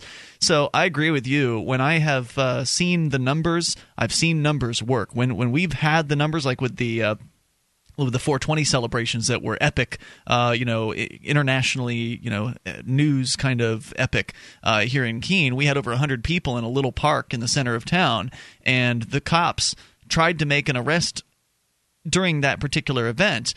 Half of the people left the park, walked to the police station, and then proceeded to smoke out behind the police station, sitting in a huge circle, blocking the police's uh, car's entrance from going back behind the police station. The next day, the cops tried the same thing by arresting another person in the large crowd of people in Central Square. And then the group of people walked back to the police station and proceeded to then go inside the police station and smoked pot in the police station lobby. And no one, no one was arrested. Beat, didn't they? Say what? I'm sorry. I said I bet a lot of people end up getting beat by the police too. No, not Well, at all. no, I mean, Police- go on the ground because and- numbers, No, into the numbers and video cameras, and probably in the reverse order. Yeah, absolutely. The police did nothing. They you uh, need to understand that this police station employs tops 50 people. Right. So it's about it's all about the numbers, like you're saying. If you've got enough numbers to overwhelm the criminal gang and your people stay peaceful, then the police are going to back down almost every single time. That's been my personal experience. I just wish we had the numbers. We don't. We're not there yet because what has essentially happened is we've had uh, kind of waves of uh, of activism, uh, of, of civilly disobedient uh, activism, where some people, like Ademo and myself, would be willing to get arrested for doing some sort of civil disobedience, but we're not there with 50 other people who are willing to. So we do end up getting arrested. We end up with criminal, you know, charges, having to go to court. Ademo, you've got charges pending. I've got charges pending. Uh, and once you get into a situation where you've got charges pending, any additional charges you get compound the problem significantly. So it uh, it dissuades you from doing uh, future future activism like that. And if they keep picking off one by one each individual person who goes out and makes a stand, it doesn't it doesn't really have a, a long term effect. I don't think.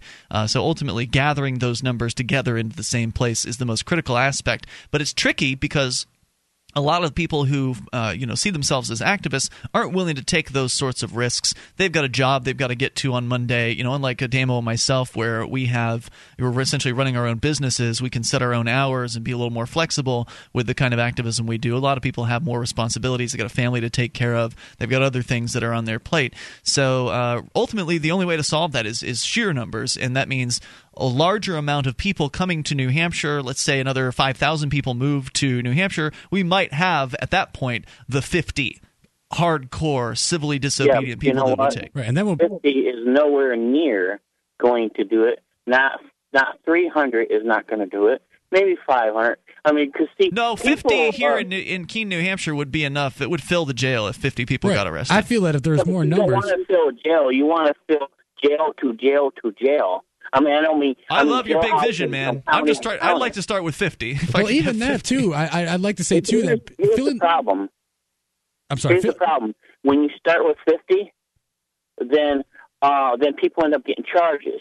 Okay, so if you have a, as a more, if you have the more, the police cannot put charges on people because there's nowhere to put them. Even grandmas, in, even in, in sitting in jail, you know. So there's no, they can't pack them in a grocery store. So so I mean, if there's like people really stuck together, they can't put charges on you, and they can't put I it totally later. agree. I totally agree. I'd love to have 5,000 uh, civilly disobedient people here and, in and I used to be of the mindset that filling the jails was the goal, and I'm not against it, and I'm more than willing to run and be in a 50, 100 person mass arrest scenario for something of substance.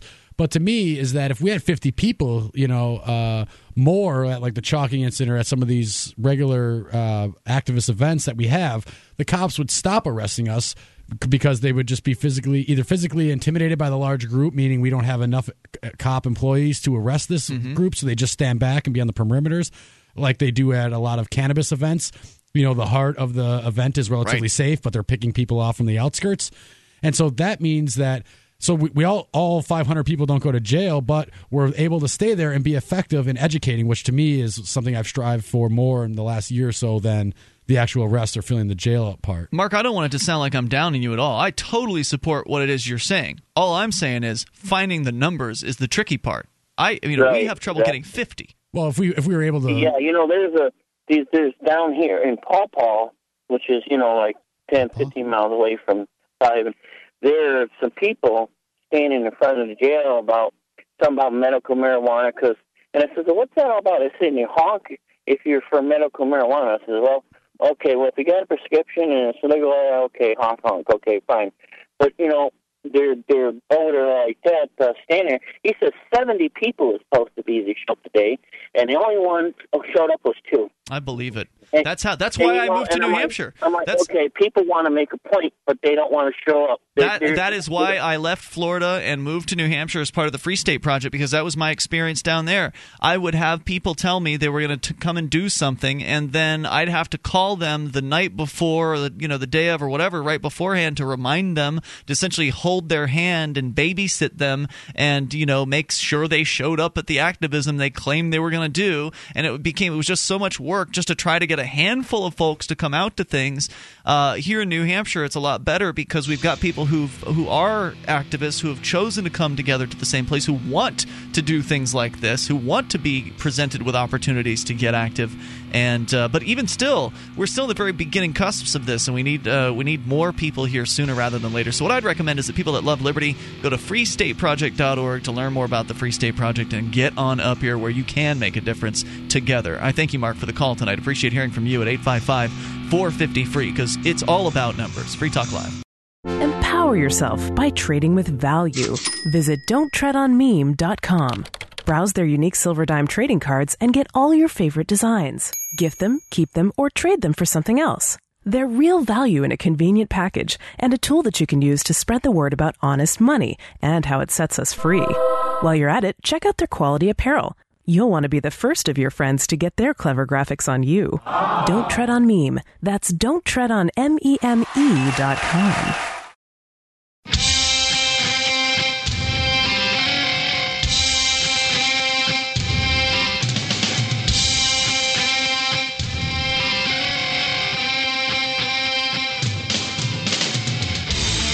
This is Free Talk Live. You can bring up anything you want. Toll free number here, 855 450 free. It's the SACL CAI toll free line. Join us on our website over at freetalklive.com and enjoy the features that are waiting for you there. We've got archives. They go all the way back to late 2006. You can download as many of them as you would like. They're all for free over at freetalklive.com. In fact, you can now visit our SoundCloud page. If you go to freetalklive.com, look over under Listen and Share on the left hand side of the page. You'll find our link to the SoundCloud page where you can download archives and use the uh, SoundCloud sharing features to easily share your favorite episode with. Uh, your friends on Facebook or Twitter or your WordPress uh, WordPress blog. Uh, makes it easy. The SoundCloud page does. So go ahead and try that out over at freetalklive.com. The link to SoundCloud is on the left hand side of the page. If you're a radio listener, um, you know everybody who listens to the radio uh, has uh, you know sort of reception problems at times. Uh, uh, there's a legendary piece of equipment in the broadcast business. It's called the CC Radio 2. It has the best AM reception, bar none, thanks to their twin coil ferrite AM antenna. And it also has, of course, stellar FM uh, reception too, ham and weather. I have one. It's uh, the nicest radio that I've ever had. And, you know, it's got all the features that you would want in a radio. It's got the little presets, and uh, you can actually hook up an antenna to the back. But the really the single best thing about this is that you're going to get an AM station that is that if you're on the the edge of the signal or it's one of these big clear channel signals that might go on at night, that kind of thing, you'll be able to get it with the CC Radio 2. You can go find it uh, at C crane.com that's c-c-r-a-n-e.com or you can call them at 800 522 8863 800 522 8863. When you check out, uh, make sure that you mention Free Talk Live, and you can get a free flashlight. They uh, give you a free little flashlight there. No, can't have too many flashlights. Uh, just mention Free Talk Live, and you'll get your free flashlight at ccrane.com or 800 522 8863. All right, so uh, we were talking a moment ago about the idea of numbers making a big difference, and I want to point out I mean that across the board. I don't just mean for people filling a jail or, or having enough people to overfill a jail with some sort of civil disobedience episode, but also in the system of uh, the political world. And numbers make a difference there too. You know, you don't have enough people to vote for you, then you're not getting elected. So uh, you, have got to make a difference, right? So whatever your activism uh, preferences You've got to have the people who are willing to show up and do what it takes to make change happen. Change is not going to happen by you sitting at home using Facebook. I know Facebook. You know, I've got my own problems with uh, with Facebook, or you sitting at home watching TV, or you know, watching a bunch of stuff on Netflix. You know, it's not going to help. Getting out, getting into the streets, doing things, getting out there to whatever these political conventions are, doing, creating media. You've got to put the time in uh, in order to see anything change. but if you put the time in alone, then it won't make a difference. Uh, you've got to have other people compounding that time and making it more valuable uh, in the aggregate. So that's why the Free State Project is such an important idea. And that's why we were talking earlier about the Porcupine Freedom Festival, which is coming up in less than two weeks. See for yourself what it's like to be around the numbers. See for itself, see for yourself what it's like to be around hundreds of other people that will show up when you have an event. The last gentleman said that there was a you know medical marijuana protest where two people showed up out of 70 who said they would come. Got to be painful. That is horrifyingly difficult to uh, to deal with, especially as the person who who's organizing it. You think, you know, wow, medical marijuana, important issue. We're talking about sick people here. You would think people would want to come out and support that issue. When I was in Wisconsin, I was saying, "Let's the police film. Let's go. Let's try this." Uh, war on drugs is the big issue for me, and it is like pulling teeth. You would not, um, you know, you would think like I'll film, or you just hold the camera. I'll go do this, and it'd be no problem. But again, over and over, I had folks. I'll be there. I'll be there, oh. and I'm the only person there. Yep. You know, not not this guy got a couple out, and you know that wasn't I had to move to New Hampshire to find more liberty minded people from Wisconsin than I actually found in Wisconsin. so, I'm really happy I did that. Yeah, well, it's a it's a uh, it's a self selection process. I mean, the the best or the cream, if you will, is rising to the top uh, in this case. And all that said, a lot of the people here in, that have moved as part of the Free State Project, these are not seasoned activists. I mean, I'm gonna be I'll be blunt with you. I mean, a lot of the people that move here are total noobs. They don't they've never done this before. Why would they, you do it when you can see what the results are? Right. What good is it where where you are? But that doesn't mean they're not interested. They are interested. They've moved here to be active. So even though they don't have the you know the chops maybe that some of us might have brought to the table when we first got here, they're willing to learn. They're willing to step up. They're willing to get active. They're willing to do they're willing to. In some cases, you have to delegate. You know, because uh, this is one of the things I was talking with Derrick J about uh, briefly. I'll talk to talk to him more when he gets out, but I'll t- also explain it to you, the listener, because it matters. Uh, when Derrick wrote his letters from jail, he wrote them to uh, the local activity center, and they weren't specifically addressed toward anyone. And so when he asked for in one of his earliest letters, he asked for a watch to be sent to him because I guess they this is something I didn't know when I was in jail. You can actually have someone bring you a watch that you can then wear I didn't know that. in the jail. Yeah, it's pretty cool.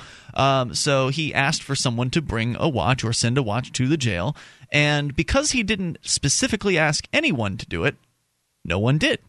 And so finally, when I read the letters, which I didn't get around to because, again, they weren't sent directly to me, they were over at the activity center. And so I finally got over to get to read them, you know, 10 days into Derrick being in, in jail. I saw this and I said, well, I wonder if anybody sent the watch. And so I asked the question, has anyone sent a watch to Derrick? Of course, nobody's ever like, oh, well. Yeah, right. I mean, nobody, you know, nobody, nobody was responsible for sending the watch to Derrick, and I, I don't blame Derrick. He doesn't want to put somebody on the spot. He doesn't want to, you know, uh, I guess impose. Maybe he feels like he might might impose by asking someone to do something for him. But hey, look, you know, we're your friends. Kind of how you got to be. Yeah, you got to Yeah. say, "This is what I need." So and so, can you help me? And that person could say, "No, maybe so and so can." right. And Or you know, when. I'm on the phone with Derrick, I say, "What can I do? You know, what can what can I do to be of assistance? I'm happy to help, and if I can't do it myself, I'll ask for somebody to to help me. And if they say no, it's fine. It's fine. I you know, people are busy. They've got their things going on, but you've got to ask specifically sometimes for for help." And that's where you know the kind of the leadership role comes in versus a joiner uh, role. And obviously, in any group of people, only some people are going to be the leaders, and the rest of the people are going to be joiners. But at least we have joiners. I mean, up here in other places, you can't get joiners. You can't get anybody to do anything. Either they're too intimidated by what could possibly happen to them, or they're too lazy, or they're too busy, or whatever their excuses are. There's always an excuse. There's always an excuse to do nothing. And the people that have moved to New Hampshire as part of the Free State Project are the people that are less likely to make excuses. There are people that are more likely to step up and get involved. They're people who, you know, their reason for being here is to be an activist. So it's that self selection process, it's that cream rising to the top. And I think that we've got some of the best activists in the world right now. And a lot of these guys, even though they're brand new to activism, in five more years, they're going to be seasoned activists. Well, or even quicker because there's a bigger and bigger core group of folks who've been here a while to, Right. you know. I mean, Derrick came in and, and went on his victimless crime spree, but even then, you know, there was a lot of us there to say, hey, you know, this or this or that, you know, and, and give advice or help share uh, the uh, wrongdoings of the government agents. Well, the victimless crime spree is a, a great example of activism that never could have been possible anywhere else. I mean, Derrick No J was was able to do his activism in the first place because he was here, having people back him up, and then it was able to be turned into a feature film, which is what's being worked on right now. Because you know I could afford it, and so I paid uh, Bo Davis to be the editor of this uh, feature film, and he's got the talent to make Doing the great job. the editing happen. So he's kind of one of those behind the scenes uh, activists in this case. 855 450 free, SACL CAI toll free line. We're coming up. You can listen to Free Talk Live on the radio via podcast, the webcam, and our live streams at freetalklive.com. Not enough options? Now you can listen to Free Talk Live from any phone, anywhere. Add this number to your phone 760 569 7752. It's a long distance call, so make sure you're familiar with your phone's calling plan. The Free Talk Live listen lines are airing the latest episode of Free Talk Live 24 hours a day, including our live shows. Call 760 569 7752. That's 760 569 7752.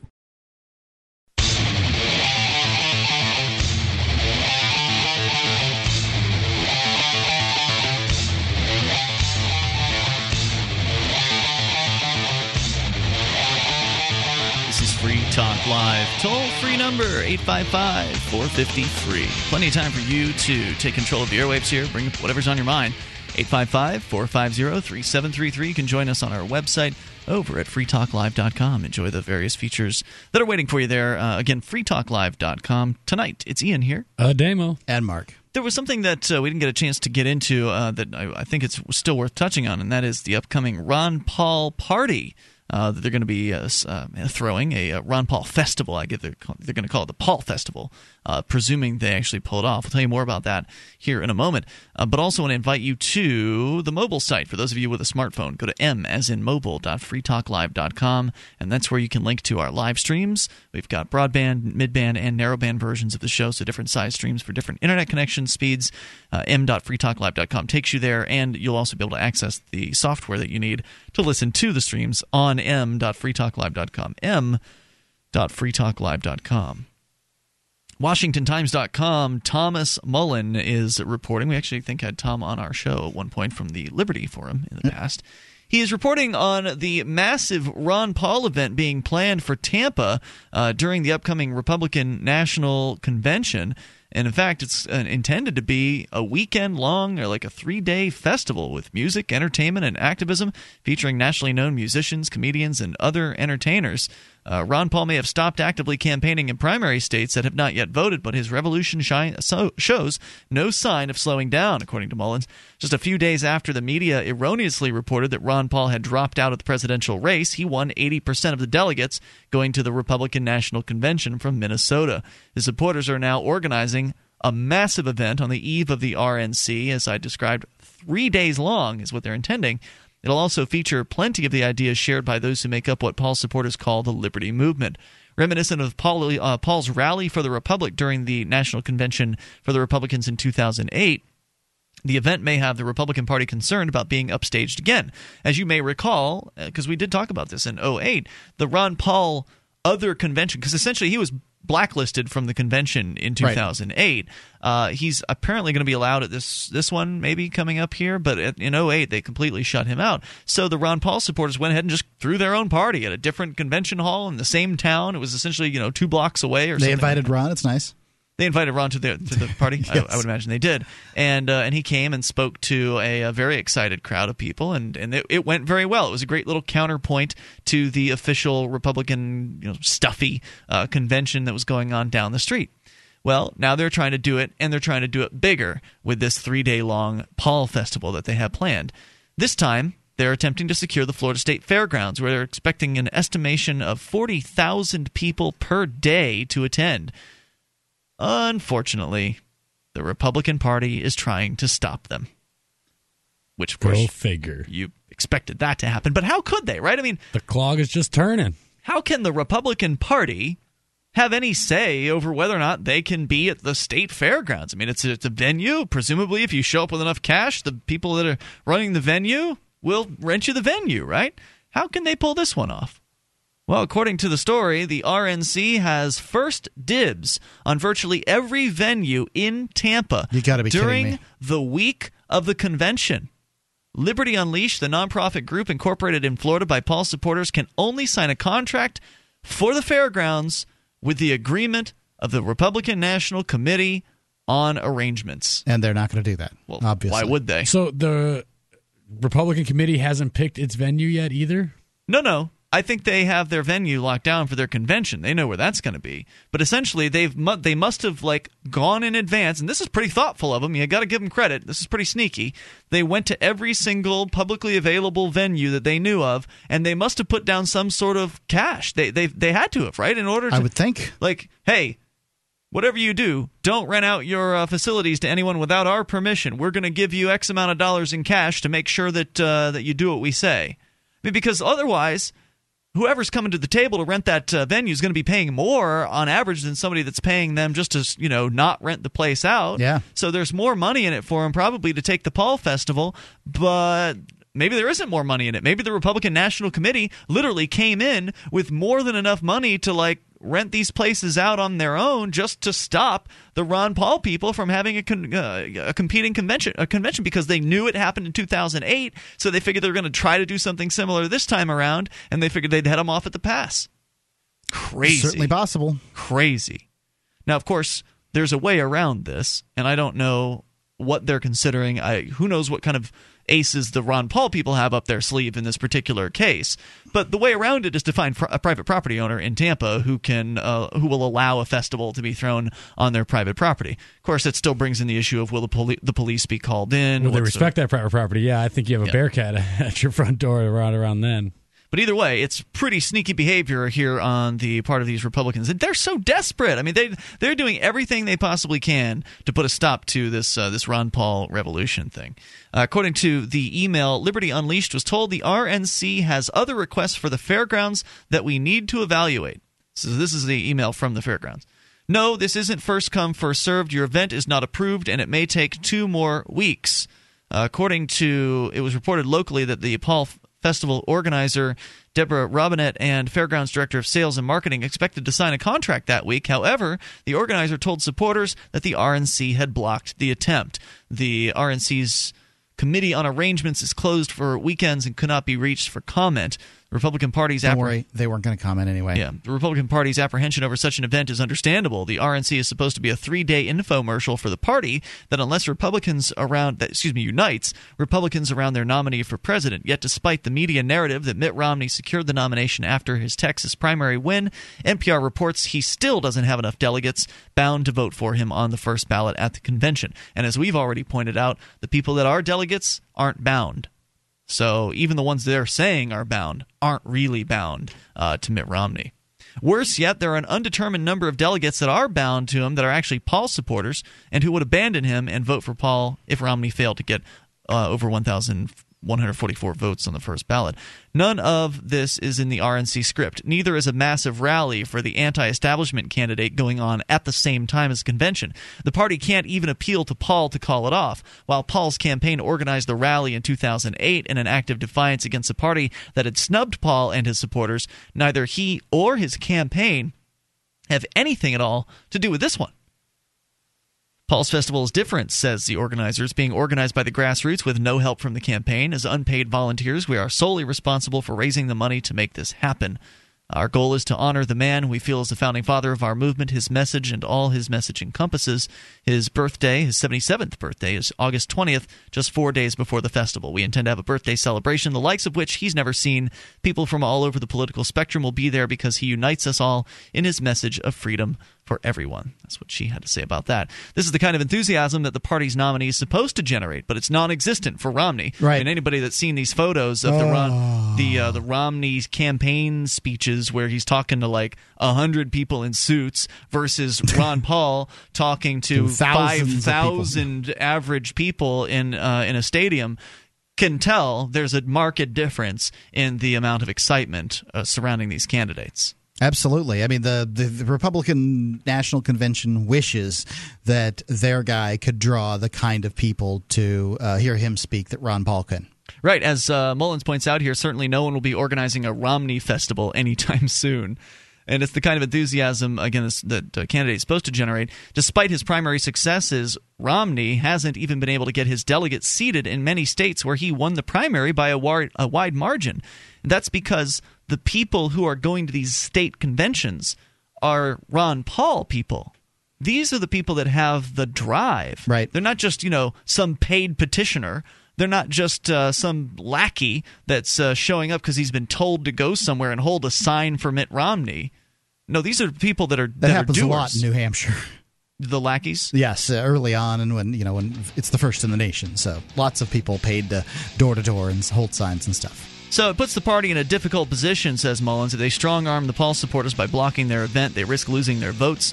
If they acquiesce to allowing the event, the spin doctors will have to work overtime to keep the RNC from looking like an afterthought following a festival for the other guy that ends up being 10 times the size. 855 450 free, so things are certainly mounting as the convention approaches. It's going to be interesting to watch. More coming up. Free Talk Live. You take control.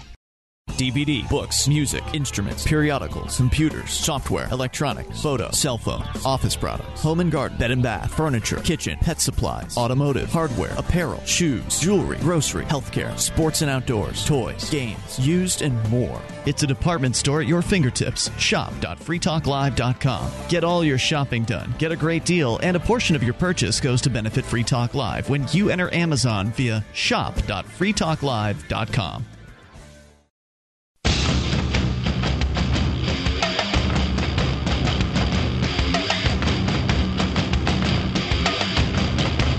This is Free Talk Live. Moments remain. Enough time for you and your thoughts. If you dial in now, 855 450 free. That's the SACL CAI toll free line 1 855 450 3733.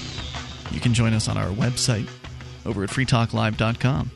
And you can join Ademo over at copblock.org as well as his other uh, website, which is silverforliberty.com. Silverforliberty.com. And uh, it's just getting started. It's a new silver effort, another alternative uh, currency that is being offered in the what is seems to be a growing market of alternative currencies up here in New Hampshire. Well, really, really dividing or trying to distance from the currency aspect. the government prints currency; they have controls. This is what we call the world's ultimate barter tool. It barter is, tool. It, it, keeps you all the purchasing power and uh, value that the dollars have stolen from you. I think it's, uh, in my opinion, I think it's the best barter tool to uh, to come along in the world of the competing with the alternative currencies uh, out there it is an alternative to. It is an alternative currency. Notes. I just meant the currency aspect. Right. The word currency kind of makes you. Well, I don't know. It kind of it kind of gives uh, FBI, IRS, you know, agents the uh, go ahead, I guess. And uh, all I'm asking is, you know, this is a uh, piece of silver. 0.1 Suns is our specialty, the very smallest amount, and therefore you are have all the purchasing power in the world with it to make good trades with sound money and a a highly uh, worked on, handcrafted, valuable product. And you so. guys are going to the Porcupine Freedom Festival with these to kind of show them off and get That's people right. excited about them because you're not just going to be marketing locally in the, the Shire, you're going to accept customers from whoever wants to order it? All over, right? yeah. Uh, if people go to silverforliberty.com slash store, you can already get them online, but if you want to save shipping, handling, and the uh, little added cost for the store, you can get them from us at PorcFest, and then hopefully uh, we have a merchant plan, a wholesale plan, and uh, we really hope that folks will latch onto this. And again, man, we think that when this gets rolling, that everybody's going to make a buck in, out. Uh, on every trade, all around. That's what you're going to have to have happen in order for people to yep. get over Gresham's law, which is the incentive for folks to hoard things like silver. That uh, bad money chases out good money, uh, so it has to be profitable for people to use it. We hope that with these, to... with these small denominations, that folks will uh, remove themselves from doing lose lose scenarios with FRNs. You lose the FRN, the employ the person which you give it to loses because they have to pay taxes and it has interest and it has all this debt on it. And to win win scenarios where I make a product or I give up a product for something that I want, the person wins. Everybody wins in this thing. Value can't be taken. I mean, if people look at the the fact, the facts. In 1965, an ounce of silver bought as much crude oil as it will today. Mm-hmm. You know, the purchasing power and value uh, has stayed with it to despite what the dollar does. It's great. Uh, so that's uh, silverforliberty.com? Yep, F-O-R. All right, so 855 450 free is the toll free number. If you'd like to comment, you can bring up anything you want. Uh, coming up, a an apartment controversy involving a veteran. But first, the latest on Diane Tran. We talked about her last week. I think you were here that night, Mark, where we discussed the young lady, 17 years old, who was put in jail because she didn't go uh, to school. Yeah, it was last yes. Tuesday. It was here yeah. where I was in. Okay, so student, so right. we've got an update on her story. She was jailed uh, because she didn't go to enough class due to the fact that she was busy taking care of her family. Right. And she was licking the classes. She was an honor student. So. That's right. So she was doing just fine. But the fact is that makes the system look bad because if somebody can be an honor student and not come to class, that really just kind of puts them in a bad light. Not acceptable. Yeah, they can't be. They you know they need to have this uh, this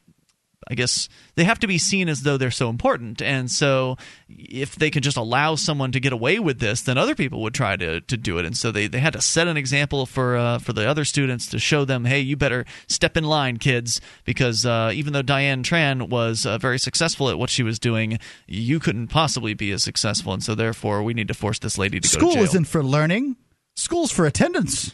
Lanny Moriarty, the judge who ordered the 17 year old to go to jail after more than a 10, uh, 10 unexcused school absences, has set aside the contempt of court order that he entered last week, according to Tran's lawyer, Brian Wice.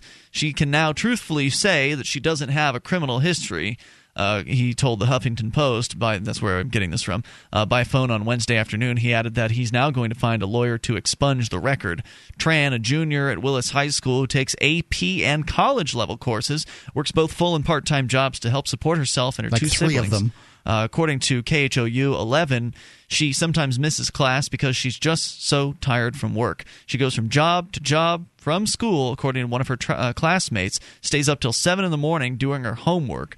Her story resonated across the country and throughout the world. Nearly $100,000 in donations have come in from 49 states and 18 countries, according to HelpDianeTran.com, a site established in part by Louisiana Children's Education Alliance, a nonprofit that focuses on education reform. Was this the, was that fundraiser to like help her get this expunged? What would what was the pitch for? I'm kind of curious on that. Uh, that's a, that's a good question. I, I, presume that money's going to her, and I, um, or maybe it's going to the Louisiana Children's Education Alliance. It's not made clear, but I hope that I hope that hundred thousand is going to her so she can help her family with it. But the the sad part is, what about all the people that uh, we don't know about? What about the the people that didn't get the story? I mean, good for for right. oh, it's lady. awesome that this happened to her, but I mean, you know, that it only happened positively because people reacted to the news story. Because there was news, and because people reacted to the news, and it's such an obvious and egregious, uh, you know, miscarriage of justice. And there's nobody out there to themselves saying, "Oh, well, yeah, I can see why the judge did that." I mean, they're like, "This is stupid," and uh, you know, I mean, but it's not uncommon, yeah. right? There are other cases out there of people who are just being railroaded by the system. Demo, you're being railroaded by the right system now, right yeah. now, and you're taking care of yourself and, and your family, and uh, you know nobody cares about that. Uh, what about the students? Activist. What about the students that want to take care of their family that aren't the AP material? What if they Yeah. want to go work at an auto mechanic shop or something like that? How is that for them? Well, you know, they don't get the same kind of. Uh, it doesn't warm your heart in the same way because academics have been held it up, held up as this important thing. But you know, hey, she's taking care of her family. And that's the end of the story. Davis, uh, this is the guy from the LCEA, stressed that 100% of the money outside of credit card processing fees will be donated to Trans. So she's probably going to end up with, you know, 97% of uh, of the amount that uh, that came in. He says he's hoping to give the money to the high school junior next week. Meanwhile, 240,000 people have signed a petition on change.org calling on the judge to cancel her fine and sentencing. Of course, she's already gone to jail. Her sentence was a, a day in jail, and so she's likely already done that time. Uh, so she's not going to get that back. But you know, hundred thousand dollars for a day in jail that's not that's not so bad. Uh, the average person certainly not going to get that out of their their jail experience. I wonder if this judge will bend to it. I mean, because this is to really cancel the fine. Yeah, this is not what they should do. I mean, uh, uh, uh, the idea is is that they came up with a just verdict in the per- first place, and that's not. This person who d- gave this verdict is obviously mentally ill and should be incarcerated um, or in some kind of facility rather than being on the bench. I mean, this is clearly a mad person, but they shouldn't. A judge shouldn't renege on their just verdict just because of public pressure. And I don't think he will. Uh, I mean, because you know, the state wants money, so they're gonna, probably going to uphold the fine, especially now that they know she can afford to pay it. I don't think the state wants the money. Um, Oh, sure they do. Well, the They state want money wants bad. the money. Look, They'll the, probably tax her on that money as well. You know, Oh, yeah. the, the the elected politicians are liable to turn on this judge and, and you know remove him from office if the pressure is put upon them.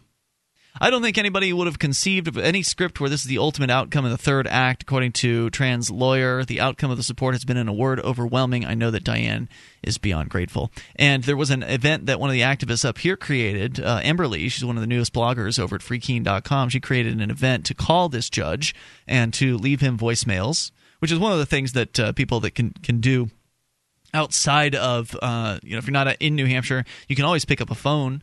You know, you can always call uh, some outrageous judge in some other place. Yep. Whether it's phone, here or there. This phone banking is extraordinarily powerful. Ademo, this happened with your a couple of times on your trip around the United States for Liberty on Tour, and it had an effect. It has an effect, and it's one of the things that copblock.org does really well. It even has the category over there, so you can see some of those in effect. Uh, call floods is what it does, and you put a lot of. Uh, eventually, with public uh, officials, you commonly get to an area where somebody is elected, and uh, having their phone ring off the hook is something That's that annoying. worries them. Yeah, well, and it's annoying as Right. well. Uh, and and especially if they're trying to uh, do whatever it is they're trying to do with their day, and they want you know they're expecting to hear from somebody on their voicemail, but their voicemail box is full. so some guy there that was supposed to call them is trying to leave a, a message for them, and oops, voicemail's full, can't leave a message. Uh, it can kind of get in the way of these Plus, people's days. These people deal with constituents in a very rare. It's pretty rare that they deal with constituents at all. And when they do, they tell somebody, "Oh yeah, yeah, I'll take care of that once a week." You know, they they deal with a person like that. But when you have the phone ringing and ringing and ringing, and you have livid people Mm-hmm. on the other end, yeah, you want to tell yourself that all those people are outside of your whatever voting base that is. But it's hard. and It's scary for these people.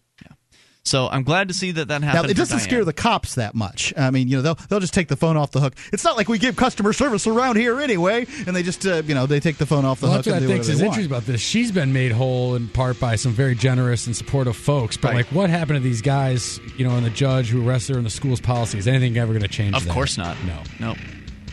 We are out of time for tonight, but we'll be back tomorrow. Actually, Mark, you and I will not be back tomorrow. No. We're going to a convention in New York City, Slackers. but Stephanie, uh, Stephanie and Julia will be here with you. Probably I'll try to get the well. guardsman story to Stephanie then. So we'll see you on Friday when we're back. The following edition of the Edgington Post interview series is brought to you by the Free Talk Live AMP program. Become a Free Talk Live amplifier today for as little as three bucks a month. Get perks and help us get on more radio stations and more internet connections at amp.freetalklive.com. That's amp.freetalklive.com. And here's Mark. All right. It's another edition of the Edgington Post Show for Free Talk Live. You can find out more at freetalklive.com. It's uh, Mark Edge with you. And today I've got Stephen Siebold, and he's the author of a book called Sex, Politics, and Religion How Delusional Thinking is Destroying America. Steve, are you there? Yeah, here, Mark. Excellent. So um, now this is t- to some extent a um, a book about critical thinking. Is that right? Exactly. And how it can be applied to sort of national politics, that kind of thing. All kinds of topics, right? 50 of the most uh, controversial topics the social issues in the country. Now, I've got a couple here um, on the, the sort of info sheet that I've got on you, and um, I think that you know each one of these things are interesting, and I, I I like a lot of the thoughts, and then I have like you know things I'm not so sure I agree with on the statements, and let, let's let's go through them one by one here. I've got thanks to wars we didn't need to fight and money we didn't have to spend, the government has so mismanaged our wealth that we're struggling for our very survival.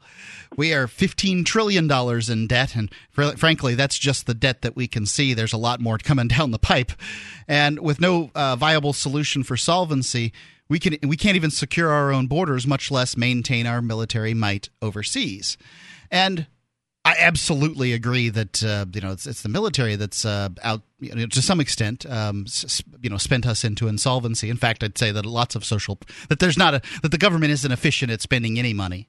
Um, so you know what's what why let them spend any money? Frankly, but do you, do you think that I mean, are, are the borders not secure considering that? Um, I mean, you know, illegal immigration is actually decreasing because, um, I mean, it's it's on it's in a negative. More of them are going home than staying than coming.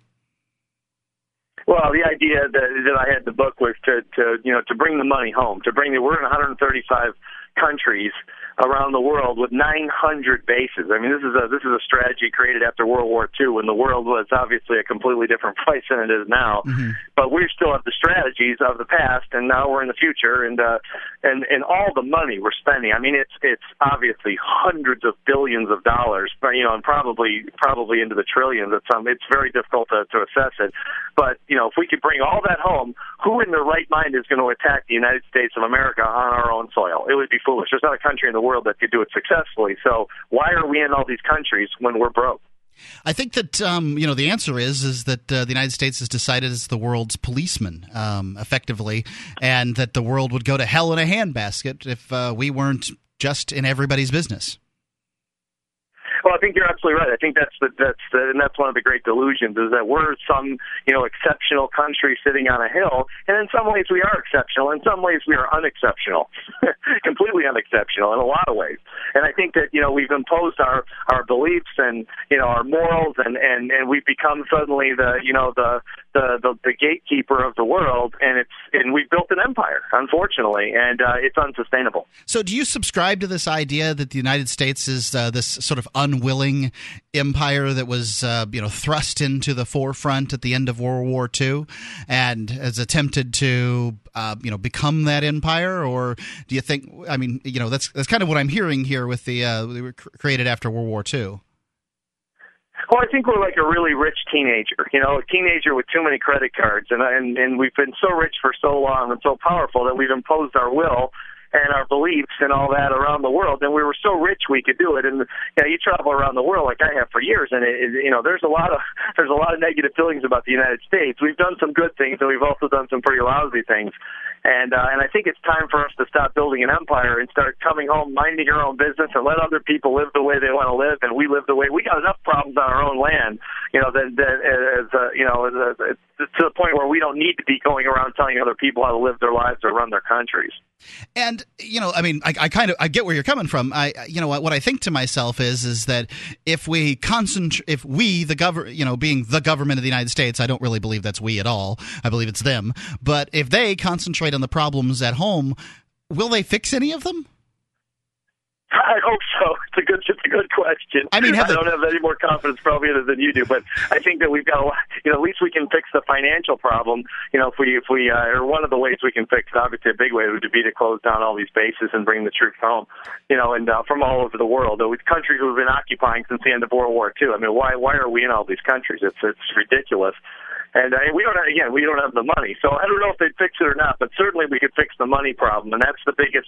I think that's the biggest threat to our uh, our national security. We're 100% of GDP, moving toward you know 200 percent. Oh yeah. And it just came out today that by two, two, 2037 will be a two, two, uh, 200 percent of GDP. That's just unsustainable. There's no way you can run a country at that kind of level financially. And that's uh, that's total debt over like overhead kind of debt, not the debt that you're. Not, it's not like the mortgage pay payment you're paying per month. It's the how much your mortgage is kind of debt, right? Exactly. Yeah, yeah. We're not talking about interest. We're talking about if we have a 15 trillion dollar gross domestic product in this country, which which we we roughly do. We're we're at 100 percent of it right now at 15, a little over 100 percent at 15 and a half trillion dollars in uh in debt. But you're absolutely right. Plus the interest we're talking about, and we have no plan. That we have no way to pay this money back without some kind of radical shift that no one has come up with yet. And we get we continue spending money because the Fed keeps printing it. Now, um, you know, when so what what I hear and what I think often is the idea, and I, I'm with you on the first step here. P- bring the military back from 135 countries, 900 military bases. I've heard numbers as high as 1,100 military bases. They're probably talking about little forward positions in Afghanistan, and you know, they're not much more than uh, some logs and some rocks. But you know, whatever. I, I, don't, I don't care how many there are. Um, you know, get get United States troops out of uh, other people's countries and put the Department of Defense uh, about defending if that's what it's supposed to be about. But you know what my concern is is that what that kind of says to some people is let's take the money that we're spending on these foreign aggressive wars and spend it on fixing problems here in the United States and you know and i i want to apply critical thinking as best i can and uh, you know i i find a, a real dearth of uh, you know things that the United States government or any government really has been able to fix with spending. I mean, mostly they can fix things by getting the heck out of the way. Yeah, and you're totally right. I mean, we have 40 million people living in poverty in the United States of America. I don't think most people realize it. 40 million people in the richest country in the history of the world I mean, that's a disgrace. And, and and and there's no and again, there's no no one has a program that's come up with a program to fix that. Well, you know, why why not bring our money home? Why not? And that's just one you know one one idea. And we've got Medicare going broke. We got Medicaid going broke. Social Security is is going broke. If the Fed wasn't printing money, uh, we'd be in a real big, real big problem. Of course, they're printing money that there's nothing behind the money. So this is it's a completely unsustainable model, and I don't think the general public realize, realizes that that's probably the greatest threat to the survival of this country. Now, to some extent, this printed money, um, you know, they're not actually printing it; they're creating it on computer screens and moving it around and stuff in this kind of strange way that nobody understands. But to some extent, they're destroying money too. I mean, so they, you know, if if somebody can't pay their house loan, that's just getting destroyed. There's all kinds of this toxic debt out there that's just being written off. So the money that's created, to some extent, is offsetting the money that's being destroyed, isn't it? No, it's not. And I mean, I think this is one of the most misunderstood things. I mean, and, and, and you're right about the Fed. It's shrouded in secrecy. This is a private corporation. It's not a it's not a government entity. And again, it it works hand in hand with the government, almost like uh, well, I don't. There's really no parallel to it that really makes sense. That's completely accurate. But it's it's it's to your point. No one's complied. There are some people that understand. I suppose at the highest levels of government, but we're not privy to that information. The Fed really is is almost unaccountable to any. It, it is unaccountable to any government organization. I mean, it's it's shrouded in secrecy, so we we told we don't totally understand how much money, and uh, no one really knows. Maybe a few people know in, in Washington. That's about it. How much money is actually being printed? Not printed to your point, but that's just a yeah, uh, just a sure, way sure. to say it.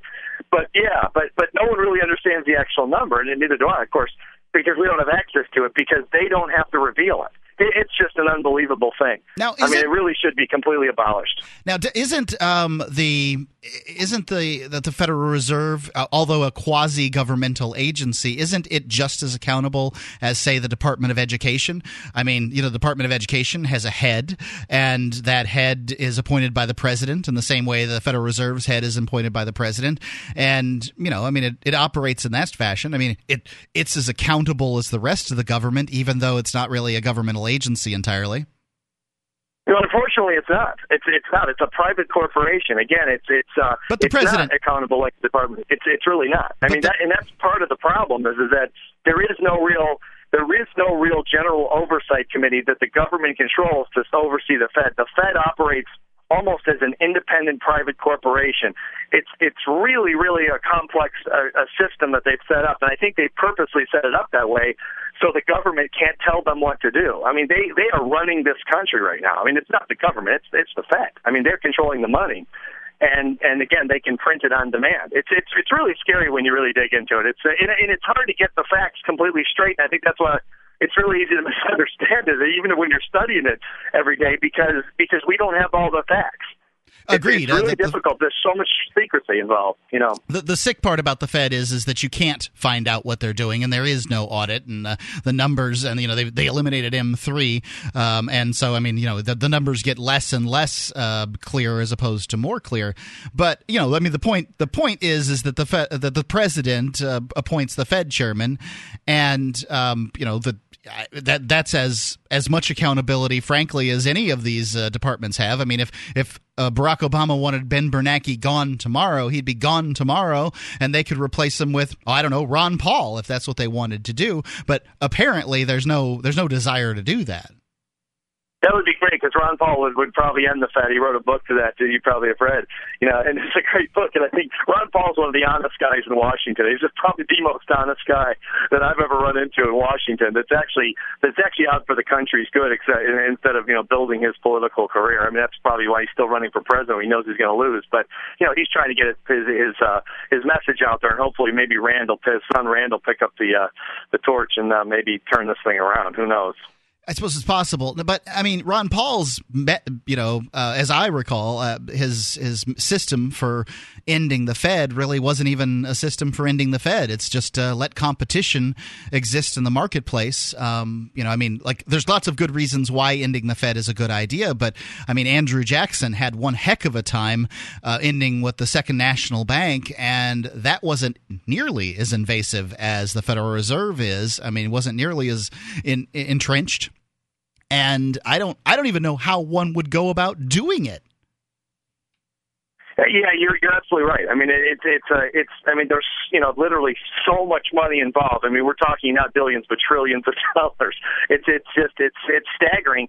And to your point, and I think Ron Paul and, and, and people that that believe in free market economics, Austrian economics, though, let's say, you know, want to take it to the free market, like you said. Maybe maybe it's creating competition, which would effectively end the way they do business because they they would you know some, a, a different organization would put them under. There's no way they could operate in a free market like they do, and they're not operating in a free market. No more than we're living in a free country, really. I mean, yes, we're semi-free, but we're you know. Uh, you dig into it a little bit, we're not quite as free as most people on the street think, unfortunately. Yeah, and I've, I've kind of looked into this uh, freedom thing. I mean, if you look at the Heritage Foundation and, uh, and the freetheworld.org, you'll find the United States is, you know, just barely in the top 10 of uh, freest countries, economically freest countries in the world. It's really difficult to, to rate freedom of speech and things like that.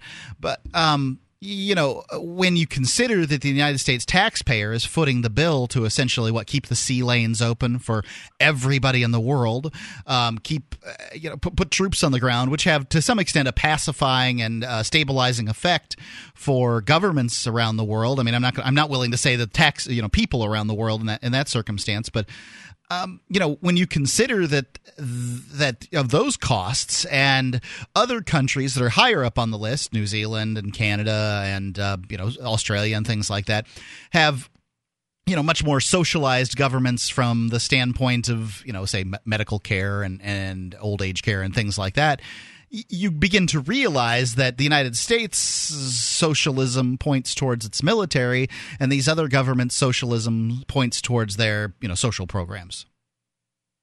Yeah, and, and we have our own. I mean, Medicaid's a social welfare program, so is Medicare, so is Social Security, for that matter, to a to a degree. Yeah. Um, I mean, these are all social programs, social welfare programs. You could, and I think they're important programs. I think we ought to keep them for sure. I but don't. yeah, you're absolutely right. I mean, it's you know, I think we should keep them. I think we should make them voluntary. If if Social Security is something that you want to put your money into, be- feel free. I I don't put my money in there. I, I agree with you, and it's and it's too bad. It's too bad that uh, that's not the way it is. And same with Medicare and Medicaid. Why is a why is a millionaire, you know, getting getting getting uh, you know on, on Medicare, and why are they? No, well, a better example would be Social Security. You know, why are they? Why is a millionaire getting uh, you know social collecting Social Security? Now, I think they should be able to since they paid in. But also, there there could be an incentive program that, uh, in sort of a, a vanity play, if you will, to say, hey, you know what, I give, I'm giving it back to my government instead of taking it when you don't need it, that kind of thing. And, there, and there's a lot of people in this country who fall into that category that don't need the money. Oh, sure, I, I would absolutely agree. But uh, you know, when you look at Social Security as say an entire retirement program, it's a it's a really bad one. I mean, you get about one percent return, and it's uh, it's skewed from a racial and uh, gender standpoint.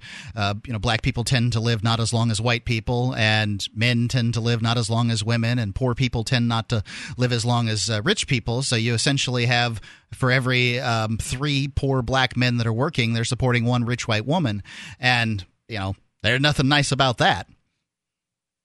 Yeah, definitely it has to be reformed. There's no question about it. I mean, there's and, and I think the age has to go up. We're we're living longer, so why isn't the age of Social Security? I mean, 65 is is like 55 was, you know, years ago. I mean, it really it should go up to it should we should raise it to 75.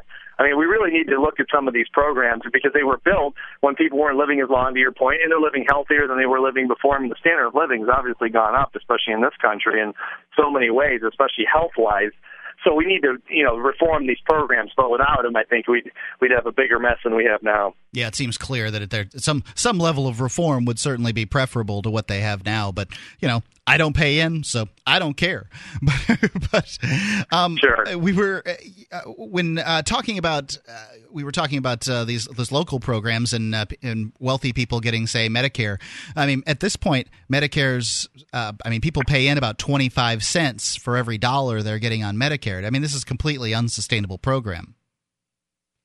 Yeah, well, and, one of the biggest problems with Medicare is Medicare fraud, and again, it's something that's not talked about that much in the media. It probably should be, but yeah, I mean, it's the Medicare fraud. It's just it's like the greatest crime in the world. You get you get uh, you get very little little time if you get caught for it, and it's a, it's a you know it's a white collar crime, and I mean it's hundreds of billions of dollars that's just being you know taken right out of all of our pockets, and uh, and if they just capped Medicare fraud, that would be a huge improvement just there. And I know they're trying to do it, but you know that's one of the biggest problems in Medicare that most people I don't think realize. Oh, the government's terrible at catching fraud. Always has been and always will be. Their uh, you know their their their agents are not incentivized in the same way that say private insurance companies are.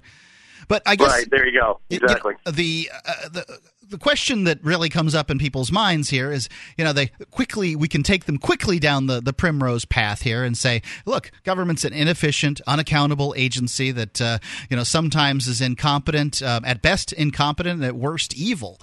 Well, what do we do about it? The uh, average individual applying critical thinking will say, well, we don't need the government here, we don't need them there. You know, maybe they'll come to the point that they're like, well, we don't need a monopoly organization at all.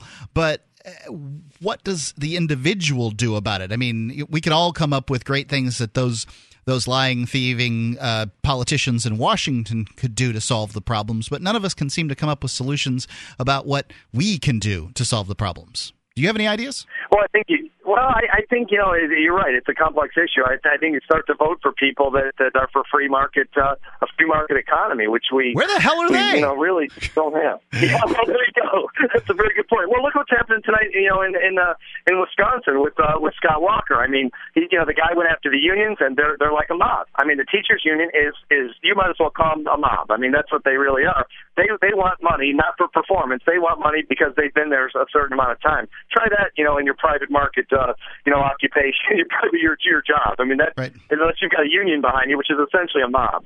You know, completely archaic, outdated, total bullying is what they're doing. They're trying to push this guy out of office. They they ran this grassroots grassroots program in Wisconsin, as you know, you know, for the last uh, whatever it's been year or so. They've been trying to push him out because he's trying to he's trying to to, to get rid of the unions, which is obviously, I mean, Wisconsin, like most states, is you know, it's bankrupt. I mean, they're in real trouble financially, and they can't afford it. And the unions are one of the biggest problems.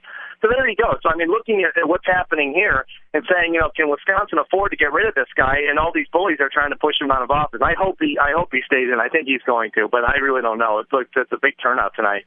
But I mean, looking at free people, looking that that, that really want to promote free market uh, you know, a free market economy as opposed to, you know, the far left, which wants to create a nan- the, the Barack Obama administration, let's say, wants to create a nanny state, you know, and take care of everybody, which we can't afford to do anyway. And then you got the far right, the religious right, who wants to uh, legislate morality and tell us what they, what God is whispering in their ear, well, you know, and then and then run the country based on that. And, and the moderate, it's ridiculous on both sides. And the moderate right and the moderate left isn't doing us any good, good either. I mean, you know, I I can't think of a president in my lifetime that has shrunk the government government, um, or you know, I, I, mean, frankly, any politician that was interested in doing that. Uh, now, there's a great quote here I've got. I love to uh, bring up uh, by it's Albert Shanker. He's a, a old uh, union boss, and it says, "When school children start paying union dues, that's when I'll start representing school children, um, the interest of school children." So, I mean, you know, it really goes to show what some people think in the union or teachers union organizations out there regarding uh, education and that kind of thing. But you know, I, I mean, I, right, left, Republican, Democrat. I really got sick of the Republicans back, uh, you know, shortly after 9-11 when I saw the increase in, in spending behind George Bush. I I kind of feel like when you're talking about foreign military adventurism, that that's re- the that's the Republicans' welfare. Let's take those poor people, send them out there, and put bullets in them. That'll that'll solve our problems. I, I agree with you. It's it's hard to it's hard to disagree with that. I mean, it really is. I mean, the, you know, Bush is the one that that started these wars. I mean, Al Qaeda attacked us, and we go and invade Afghanistan and Iraq. How about if we just went after Bin Laden and Al Qaeda, which we've been doing, and we're doing. We got another one today, the number two guy today, which is great. But do we have to spend two trillion dollars invading Iraq and uh, Afghanistan to get Al Qaeda, who's actually the one who attacked us? I mean, two trillion dollars we didn't have. So I agree with you. I mean, whether it's the far, you know, whether it's the right, uh, the Republicans, or the uh, or the Democrats. I mean, I think that we need a new breed of politician. I think that says, you know what, government, get out of the way. You, you're incompetent. So you're inefficient. Get out of the way and let the and let the free market decide how things go. And all of a sudden, I think you'll that would be that would be. I think that's our only chance. I, I don't think we can sustain this for very much longer. The news this, media, this, uh, this country. The news media told me there was yellow cake in Iraq, and we didn't find any. The news media, you know, talked about uh, you know all kinds of different things uh, throughout the years that have turned out to not be true. I don't believe for a second we got the we got the second in command of uh, Al Qaeda today. I mean, for all I know, it was just some other dirt farmer in uh, in Afghanistan that's been shot down and killed without a trial. I mean, Obama doesn't want to torture people, but he doesn't mind killing them with uh, you know silently from above um, without any kind of trial. I I don't know who they got today. Well, yeah, you might you might be right. I mean, hopefully, hopefully you're wrong, but uh, but you know, wouldn't surprise me if you weren't. yeah. One thing I know for certain is the Barack Obama killed a 13 year old American citizen who was the son of uh, this Al- Awlaki guy a couple of months ago, and you know the collateral damage means nothing. No one brought him up on war crimes tri- uh, for war crimes in it. I mean, you know, apparently killing American citizens is meaningless. Yeah, and it's and it's and it's after the Patriot Act. You know, if you read the Patriot Act all the way through, which is a scary proposition in itself, it's uh, it's pretty scary stuff. What what the government has the power to do. I, again, I, don't think most of us really realize the overreach of something like that. We were all they passed it. You know, they pushed it through. As you know, uh, the Ashcroft pushed it through, helped push it through um, you know, back when we were all terrified after 9/11 and, sure. and we were all, you know, freaking out. And all of a sudden, you read that thing, and it's it's it's scary. I mean, I think it's a good it's good for some things, but it needs to be completely overhauled. And I think the American people need to know what the heck's in that thing because it it scares you when you read it. So you said your solution was to vote for free market people. Who are you voting for in the presidential election? Well, I was I'm not sure. I mean, it's it's the lesser of two evils again and at least in my opinion, I, I was for Ron Paul because again, he's a, he's an Austrian economics free market guy, And I think that's one of the only. Uh, I mean, I don't agree with a lot of things Ron Paul says, but I agree in terms of economics. Let the free market get government out of the way. Let business be business. And you know, I don't, I don't know honestly. I mean, uh, you know, Obama's ahead on social issues. Romney's going to take us back on social issues. I mean, he wants to, you know, he wants to ban gay, but put a put an amendment, uh, you know, uh, have a create an amendment against uh, against gay marriage. I mean, so nobody gay, you know, so it's illegal to get married for gay people. It's like let's just go back. I mean, why don't we just start hitting women again? Why don't we well, hit the blacks again? Start hitting the native. I mean, it's there's always some group that that we have to discriminate against in this country, whether it's the Native Americans or it's the blacks or it's the gays or it's the the Jews or it's the it's women. It's just crazy. And Obama's, I think, far ahead of that. And then, of course, fiscally, I think Romney is much, you know, much more sophisticated than Obama's ever going to be. Obama's completely unqualified to be president. I think we all know that by now. But uh, I don't think I anybody's don't know, qualified to be president. Evils. I'm a little terrified about. it, I got to tell you. So uh, tell us, tell everybody about your book real quick. Uh, I'm going to have to wrap this up. Well, it's called Sex, Politics, and Religion, as you said, uh, how delusional thinking is destroying America. And if people want to get a tab, they can download the the introduction and get, give them a taste of the book. It's a very strong book, obviously, very very strong opinions. Um, at uh, Sex, Politics, Religion book dot com and get kind of a taste for it and uh, just it's coming out in soft cover and uh, the ebook's out it's coming out in soft cover in about two weeks And your name's Steve Siebold. exactly So, this Edgington Post show is an independent project that uh, is done by me, Mark Edge, and I'm a, a co host of the radio program Free Talk Live. We're soon going to be making these uh, individually available. So, if you're listening to this individually as opposed to as uh, an addition, addendum to the Free Talk Live radio program, you can te- check out Free Talk Live at freetalklive.com. We're a nationally syndicated radio program on more than 100 radio stations across the country. And we've got free archives available to you. The last seven days on the front page of uh, freetalklive.com and the last six years or something like that available at archives.freetalklive.com Get 18,000 radio stations from around the world Pandora, Aupeo, Live 365, and MP3 tunes. With C. Crane's CC Wi Fi Internet Radio. It's great in any room of the house. You can listen to your favorite station stream from back home, whether it's another state or another country. Play Free Talk Live's live streams, LRN.FM, or your favorite stations. If you're not familiar with the C. Crane Company, their products are the best. Get the CC Wi Fi Internet Radio at ccrane.com. CCRANE.com. Free Talk Live has grown enough that I'm comfortable on bringing on a, a new salesperson. Now, I'm not looking for a person who wants a job. I'm looking for a person who wants to grow a business within my business. It's a commission only position. What I bring to the table is a nationally syndicated radio program on more than 100 radio stations and two XM channels, a very popular podcast, the only show to win podcastawards.com annual award five times. FTL has also been named to Talkers Magazine's Heavy 100. That's the 100 most important radio programs in America four times. Because Free Talk Live is an independently syndicated radio program as opposed to being owned by Clear Channel or one of the other large syndication companies, our rates tend to be much less than those big companies. We don't have giant skyscrapers with uh, shiny glass windows full of receptionists and janitors and sales managers and all those things. So as a result, we're able to price ourselves much lower. And that makes it easier to sell. You've got a, a, nationally syndicated radio program on more than 100 radio stations across the country with ad rates as low as $30 a 30 second ad. That's a relatively easy pitch to sell. But you still need dedication. The commission is going to be generous and there'll be plenty of room for growth. What do you bring? determination. You can't try this for a month, feel defeated, and quit. That's not the way radio sales works. It takes a little while to build your clientele and your reputation. If you have a bunch of half finished projects sitting around your house uh, with very few completed ones, please don't waste either of our time by responding. Personality and articulation are important in this job. You're going to have to talk to business owners over the phone. You have to be interesting and easy to understand. You have to have a computer with the internet. You have to have time during the day to do this.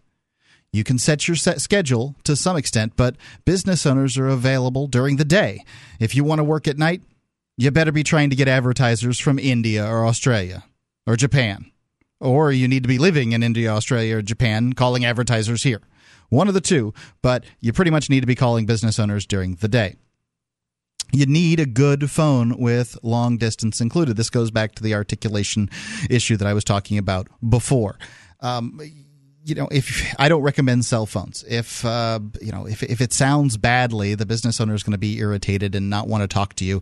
And it's hard enough to get people on the phone to talk to them about advertising without having a bad connection ruining the whole thing or sounding tinny or whatever. You need to be flexible and motivated. I'm not going to claim to be the world's uh, best self help coach. I'm really not great at that. If you're looking uh, for a pep talk, call your mom. The person I pick needs to believe that Free Talk Live brings incredible value to our listeners. I'm going to need a resume for you. I'm going to get a bunch of responses from this ad, and I'm probably only going to pick one of them. I need to know that the person that I pick can sell, is dedicated, is worth my and is worth my time to teach them people often believe that sales is some magical skill that has to do with uh, limited mind control. It isn't.